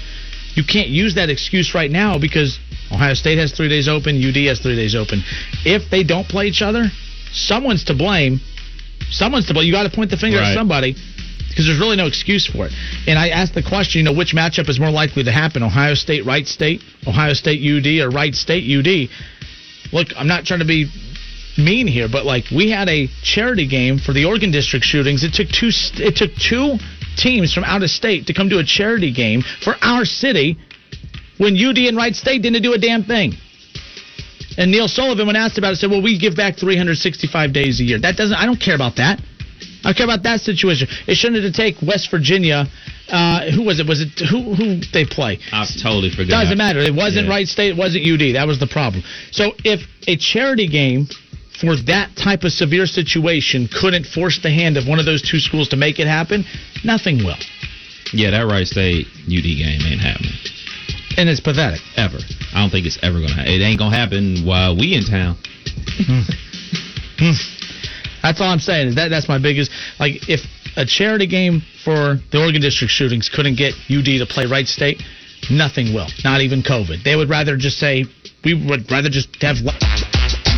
Justin Kenner, Kevin Nash, back with you here on 1410 ESPN Radio. And uh, throw out the question one more time, Kev. Again, which matchup is more likely to happen? If you could, if you had to put money on one of these matchups to happen, which one would it be? Which I mean, Ohio State, Wright State. That would be a buy game most likely. But as we talked about earlier, the conferences when they when they do buy games, you don't buy the teams at the top of the conferences, Right. especially when the preseason polls come out. That's one reason Wright State's not getting as many of those buy games. Now, of course, I don't know the behind the scenes as far as what Coach Nagy's philosophy is on on those buy games. But when you're a, a school like Wright State, when every dollar matters at this point, you would think you would see more of them going and playing. You know, the Kentucky like when Coach Don, when Billy Donlon was the head coach, they went out on the road all the time. They were going Right. up against the bigger schools all the time. They were playing Georgetown. They were playing Kentucky. They were playing Ohio State. They were playing, uh, you know, even Cincinnati. They were doing that. They actually got Cincinnati to come to the Nutter Center years ago. That was over ten years ago, which was pretty cool. But they did buy games all the time. I don't know if Coach Nagy's against that or not. I remember they played a game at Kentucky back when Tubby Smith was there. Mhm. But see, the thing is, when you are those bigger schools, when you do buy games, you don't buy the top of the conferences. Even if you're picking a small conference like the Horizon League, when you're Kentucky and Ohio State, you're going to pull out those preseason polls. You're going to do your homework on what those teams are supposed to look like. You're not going to go knock on the door of Wright State or Northern Kentucky, the you know top two teams in the conference. Now maybe not this year, but you know Wright State's the preseason number one in their conference. Ohio State, Kentucky, and others who are head and shoulders better than Wright State, but they're not going to take a chance on mm-hmm. paying a first place team out of a smaller conference to come in their first place for a reason because they have enough talent to, to be first place. They're not going to pay the Wright States and the NKUs of the world to go get their butt beat. Right. They're going to go pay the Cleveland States and the you know the smaller schools in those conferences, at the bottom. You Right. know, you don't th those big schools don't pay the top half of those conferences to come for, for a risk. Yeah. And you- sometimes they still get bit in the behind. Yeah, and you don't want to play a senior lated team from a smaller conference and then Joe Blow that you never even heard of in the scout report knocks down nine threes and now you're down five with 30 seconds to go. Yeah, I mean- you don't want them problems. Yeah, I mean- you're on ESPN Even early. Few years ago, when the last time Wright State and then Kentucky played, I don't remember the final score. They Kentucky won by double digits, but it was like it was a 10, 12 point game with like four minutes to go. It was like, and we've seen in like Kentucky who they- who they lose to last year, Evansville. Evansville, and then they like lost every game afterwards. They fired their coach in the middle of the season, but man, they they didn't care about what happened after that. They beat Kentucky, but like we see that happen. They were they weren't supposed to be good, so Kentucky put them on the schedule not because you would think that those bigger schools would say, man. Let's go. We'll slightly challenge ourselves. We'll go get the best of those smaller conferences to. Ch- no, that's why UD also doesn't put Wright State on the schedule for that reason, among many other, among bo- uh, boosters' approval, of course. Uh, that's why they'll spend money. You know, they'll go get a Cleveland State. You know, not not a good Cleveland State. Not back when they had you know Norris Cole, Brent. You know, and they had years ago they had Bryn uh, Bryn Forbes.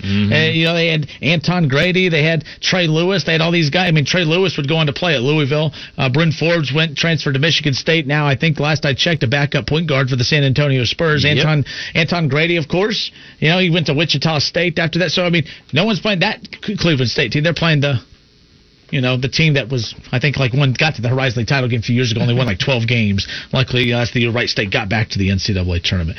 My point is, of all these matchups that are most likely to happen, Ohio State versus Wright State, Ohio State versus UD, or Wright State versus UD, I wish I could be confident that Ohio State UD would happen. That's the one that really makes sense, but so does Wright Wright State and UD. In the day and age of playing close games, that, That Wright State UD is not happening. That is that's just not happening. So the only ones on the table for me is Wright State, Ohio State, and UD Ohio State.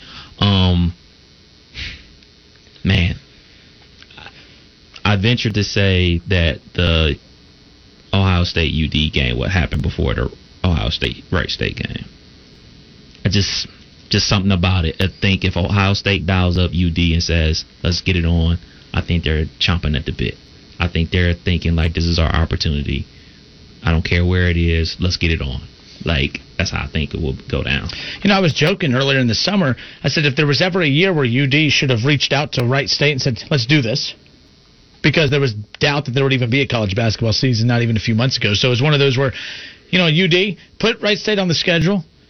And then cancel it at the last minute, and you could have at least said, "Hey, well, we tried, but you know, COVID, Rona." like they didn't even do that. But this is the year if it's going to happen. It has to be this year. And that stupid excuse of, "Well, we don't want to put fans in the stands at the Nutter Center." Well, guess what? They can't have fans in the stands this year, at least uh, through the end of December. So you know what? Who cares? Go All right, I got one for you. I got one for you. If Wright State gets a phone call from UD and says, "Let's do this," in that very instant, they get another call from Ohio State says, "Hey, you guys want to play?" Which one is Wright State taking? I think they'd take the UD game. They have a better chance of beating UD. I think the rosters, again, UD's roster significantly better, but the gap between UD and Wright State, I've always said this. Maybe not last year. Last year was good. I mean, it was a different animal last year. That team with Obi Toppin and company. Right. But the gap between I've. I think that gap's shrinking. Anthony Grant's doing a good job with that, but the gap between Ohio, or but the gap between Wright State and UD is significantly smaller than the gap between Ohio State and UD. Even if Ohio State is like, "Yo, we got this bag of money.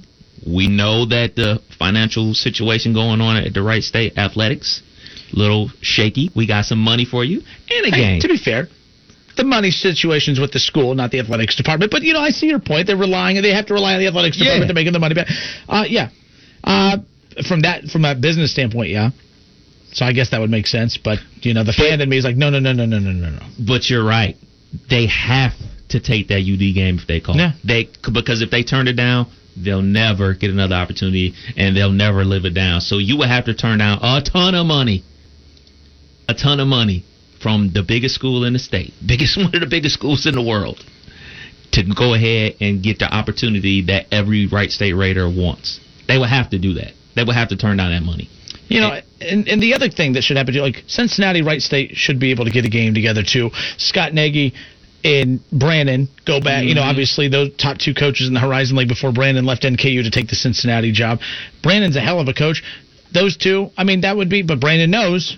Scott Nagy got the better of him on multiple occasions, you know. So it's, you know, uh, that should happen. You should see, you know, Xavier. I mean, it's just strange. Like I said, back when Billy Donlon was the coach, they got a lot of those Cincinnati matchups. They got the Xavier matchup. They got the, you know, they got all those matchups. They got the Kentucky's, Ohio State's. Which again, the reason they got those, you're at the bottom of the conference or the preseason polls. That's when Wright State would get to those conference championship games. It was always because they were picked kind of towards the bottom, not last, but they were picked in the bottom half of the preseason polls, and then they would always do the you know win out in the conference tournament, get to the title game. Of course, Billy lost three of the four straight title games he got, or he won. They made it to three the last four title games that he was you know there for, and he lost all three of those. But uh, yeah, but don't remind me. Coach Nagy's Wright State team is much different, obviously, as far as that goes. But uh, Tyler Schrody says that wants he wants to interrupt this conversation to say just checking in to tell you that Baker still sucks. Um, hey, I don't know, man. Baker's numbers versus the, the Bengals look a lot different than Tannehill's number against the Bengals. Who's, who, who, who, the, who the Titans have this week? It doesn't matter. Luckily, they don't have the Bengals because you know can't win that one. Oofa. Schrody. Aye, aye, aye. Alex Sheets on Facebook says, can, O- can Ohio State and UD even play each other? Big Ten football isn't allowing out of conference. How does that work in basketball? Uh, that That's not a rule for basketball, for one. I mean, for one, these two teams are supposed to not face off each, each other, but they had non-conference matchups in a lot of those, um, the class, you know, the crossover classic and everything in Sioux Falls um, for that. So Schrody said the Colts. Now, you better beat the Colts. The Browns beat the Colts, Schrody. the Browns beat the Colts, so you better beat the Colts as far as that goes. All right, our basketball stuff's done for the day. By the way, I, I mean, lucky to live. Uh, for me, because I grew up the biggest basketball fan in the world, uh, I can't tell you how pumped I am to live in a city that has so much college basketball in it. Like that's why I, I laugh at the fact that so many ads in this in this state complain about how difficult it is to schedule, because it's not just that you have a lot of teams in the state of Ohio. You have a lot of good teams in the state of Ohio. You have a lot of teams that that compete for their conference title every single damn year. There's no excuse to talk and complain about that. That's why I always get annoyed with the UD clippings because you know, their athletic director, nice guy, but he comes out with Neil Sullivan. Man, it's just difficult. We can't get anyone to come here and play. I yeah, you can, you can, but that's why they yeah. Anyways, it's what it is. They know what they're doing though. Can't complain. It's kind of like when I, I get annoyed that Wright State doesn't recruit more local kids around here. Well, can't Right. complain if they're winning conference titles Right. and winning games. I'm not going to complain about UD when clearly Neil Sullivan knows what the hell he's doing because you know I think those schedules have worked out in their favor. You know, I, I think so. Winning He knows what he's doing. Nice arena. Yeah, I think Neil Sullivan knows what he's doing. In fact, I know he knows what he's doing. So who cares? As long as hey, I may not agree with how things are operated, but if what they're doing is leading to wins, then who the hell am I to sit here? I mean, even if they weren't, still, who the hell am I to sit here and question? You're that? Jody. We're just lucky to have the college basketball programs we do in this area. So there. Uh, Schrody says, uh, Kenner, what uh, what do you hate more, UD or the top shelf at the grocery store? Save for simply becoming an Allstate customer. Save more for adding DriveWise. And save even more for driving safely. Visit Allstate.com or contact your local agent for a quote today. Allstate. Minimum effort, maximum reward. Not available in every state. New customer savings based on early signing discount. Drivewise is an optional feature. Savings vary based on how you buy. Subject to terms and conditions. Allstate Fire and Casualty Insurance Company and affiliates. Northbrook, Illinois.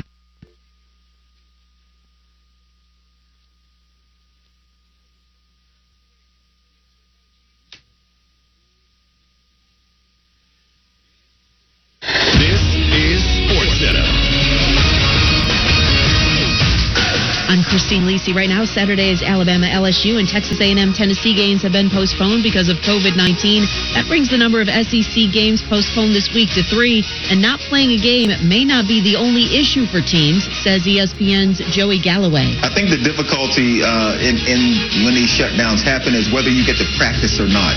Uh, i- if things get shut down and you have to sit out and you don't get to practice, you know, let alone the game being moved back. But if you're not practicing, uh, that is just one step further away from being prepared to play when you do get a chance to play. Even though quarterback Ben Roethlisberger's on the reserve COVID-19 list, the Steelers optimistic he'll be available to play Sunday against the Bengals. Roethlisberger and three other Steelers on the COVID list deemed high-risk contacts with tight end Vance McDonald, who returned a positive test yesterday. NFL owners approved expanding to a 16-team playoff if future games are lost due to the coronavirus. They also approved incentives to reward teams with two third-round picks if they develop coaches and executives of color. Hall of Famer Tommy Heinsohn, who won 10 NBA titles over 20 seasons as a player and coach with the Celtics, has died at the age of 86. Coming up Wednesday, the race for the fourth and final spot in the college football playoff is on. How close are two non-power five teams to actually being in the mix?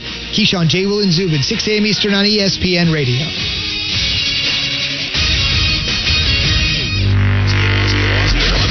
Your privileges are revoked from ever saying jawn again. Chiney Ogwumike and Mike Golic Jr. It is the unspoken tension around the show is that Cliff, a Philadelphia native, always uses the, uh, I guess it's a colloquialism, jawn.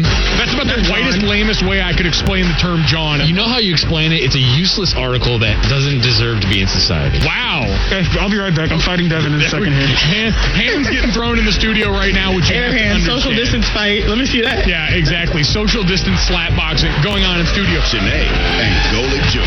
Better. No days off.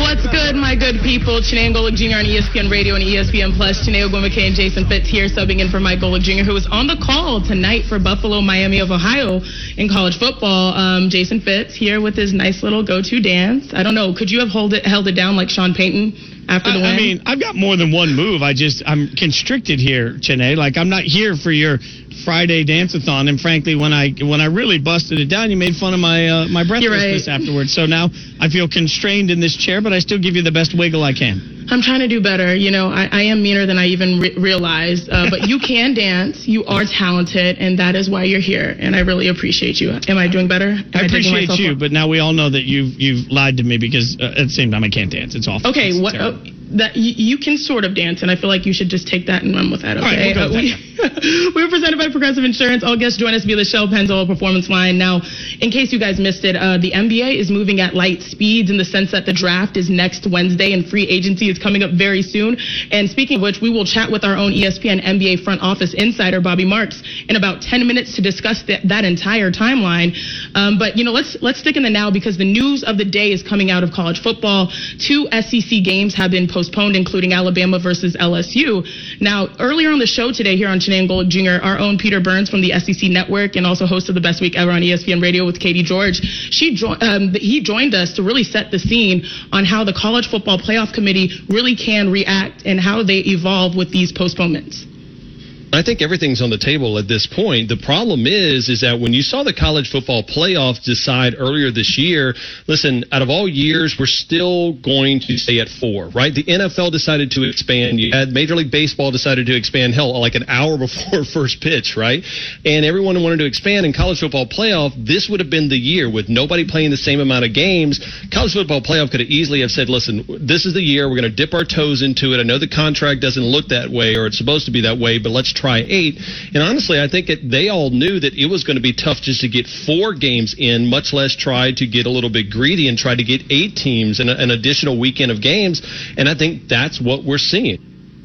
That was Peter Burns, um, host of Best Week Ever on ESPN Radio, talking to us about the landscape of college football as it evolves, especially dealing with the end date. Uh, Fitz, do you sort of agree that he thinks that this is a situation that they just understood that this is the possibility and they're staying firm on those dates? I I mean, I while in theory I agree with what Bernsey is saying, he's wrong about all of it. I mean, realistically, there is no indication. He said everything's on the table. Every time we hear from Heather Dinich, she makes it clear that nothing's on the table. They're not discussing moving the date. And whether uh, we think they should or not, there's not a ton of flexibility. They've already moved the announcement of the final playoff standings to December 20th. The first poll game or the first uh, semifinal game is January 1st. There's a lot of TV money that comes into that decision to play on New Year's Day. I mean, the decision to postpone that a week would be significant to us. It'd be significant to the college football playoff. They've made no indication they're looking at doing it. And even the argument of expansion, well, right now I'm having a hard time figuring out who's really worthy of being the fifth best team in college football. We're going to try to go to eight?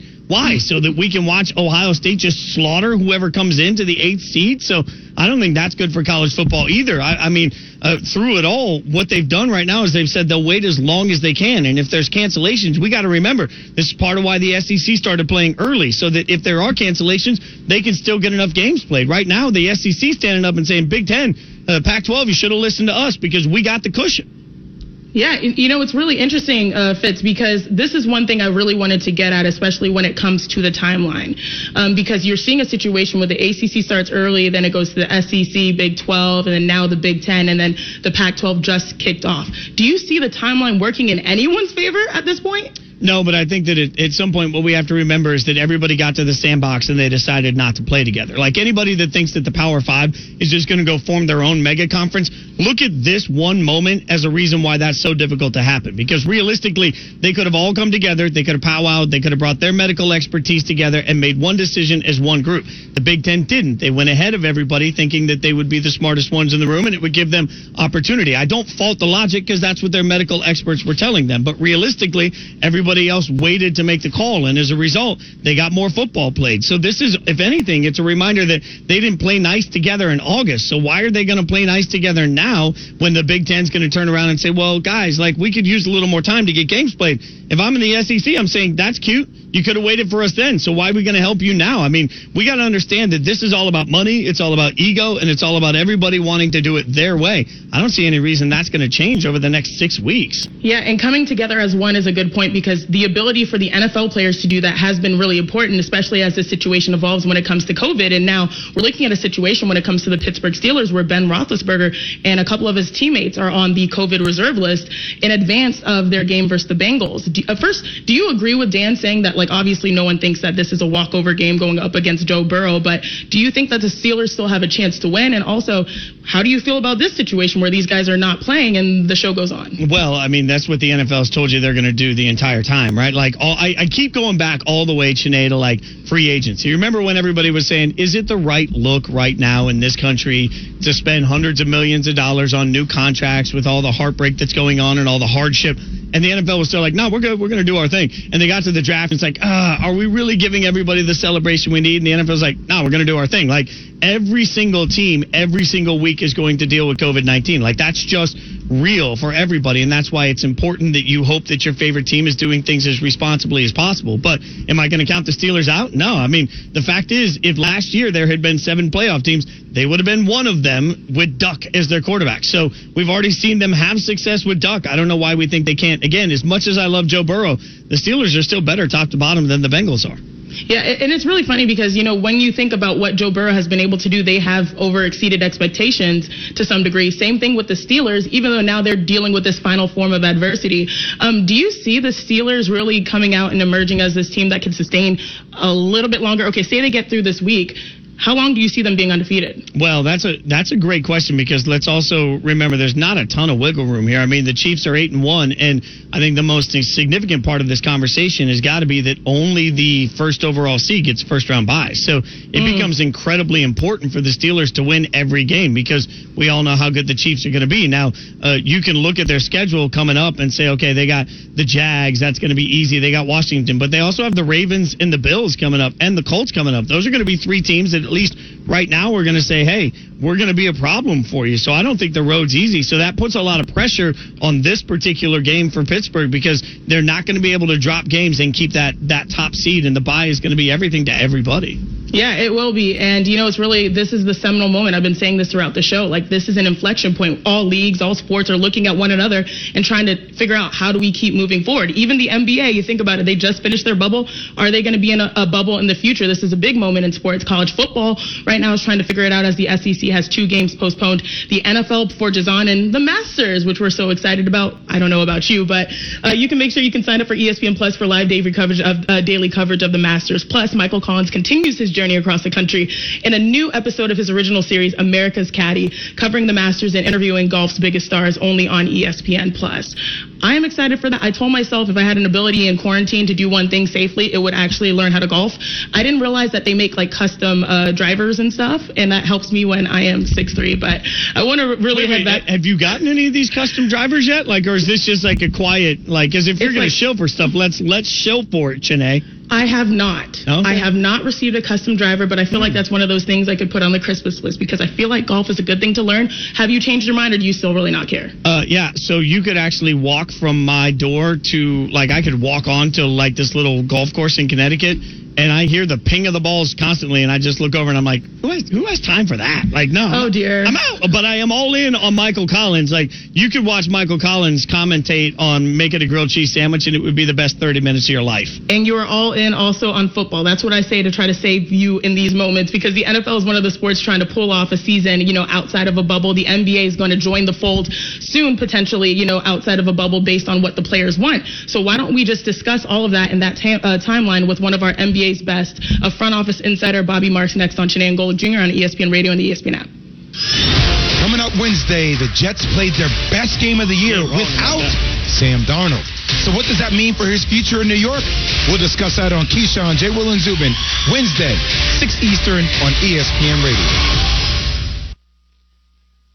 College football, it's the game you wake up early on Saturdays for, even though kickoff isn't until 7. The game where the Goodyear blimp becomes a Hall of Famer. The game that goes just beyond school spirit, fandom, or love of the sport. It's the game where the comebacks happen. It's the game where anything can and will happen as long as you have the drive. Because college football is the game that moves you. We get it because it moves us too. Goodyear, more driven for the one standing guard, for the eagle eyed, for the knights in shining armor, and for all those who support them.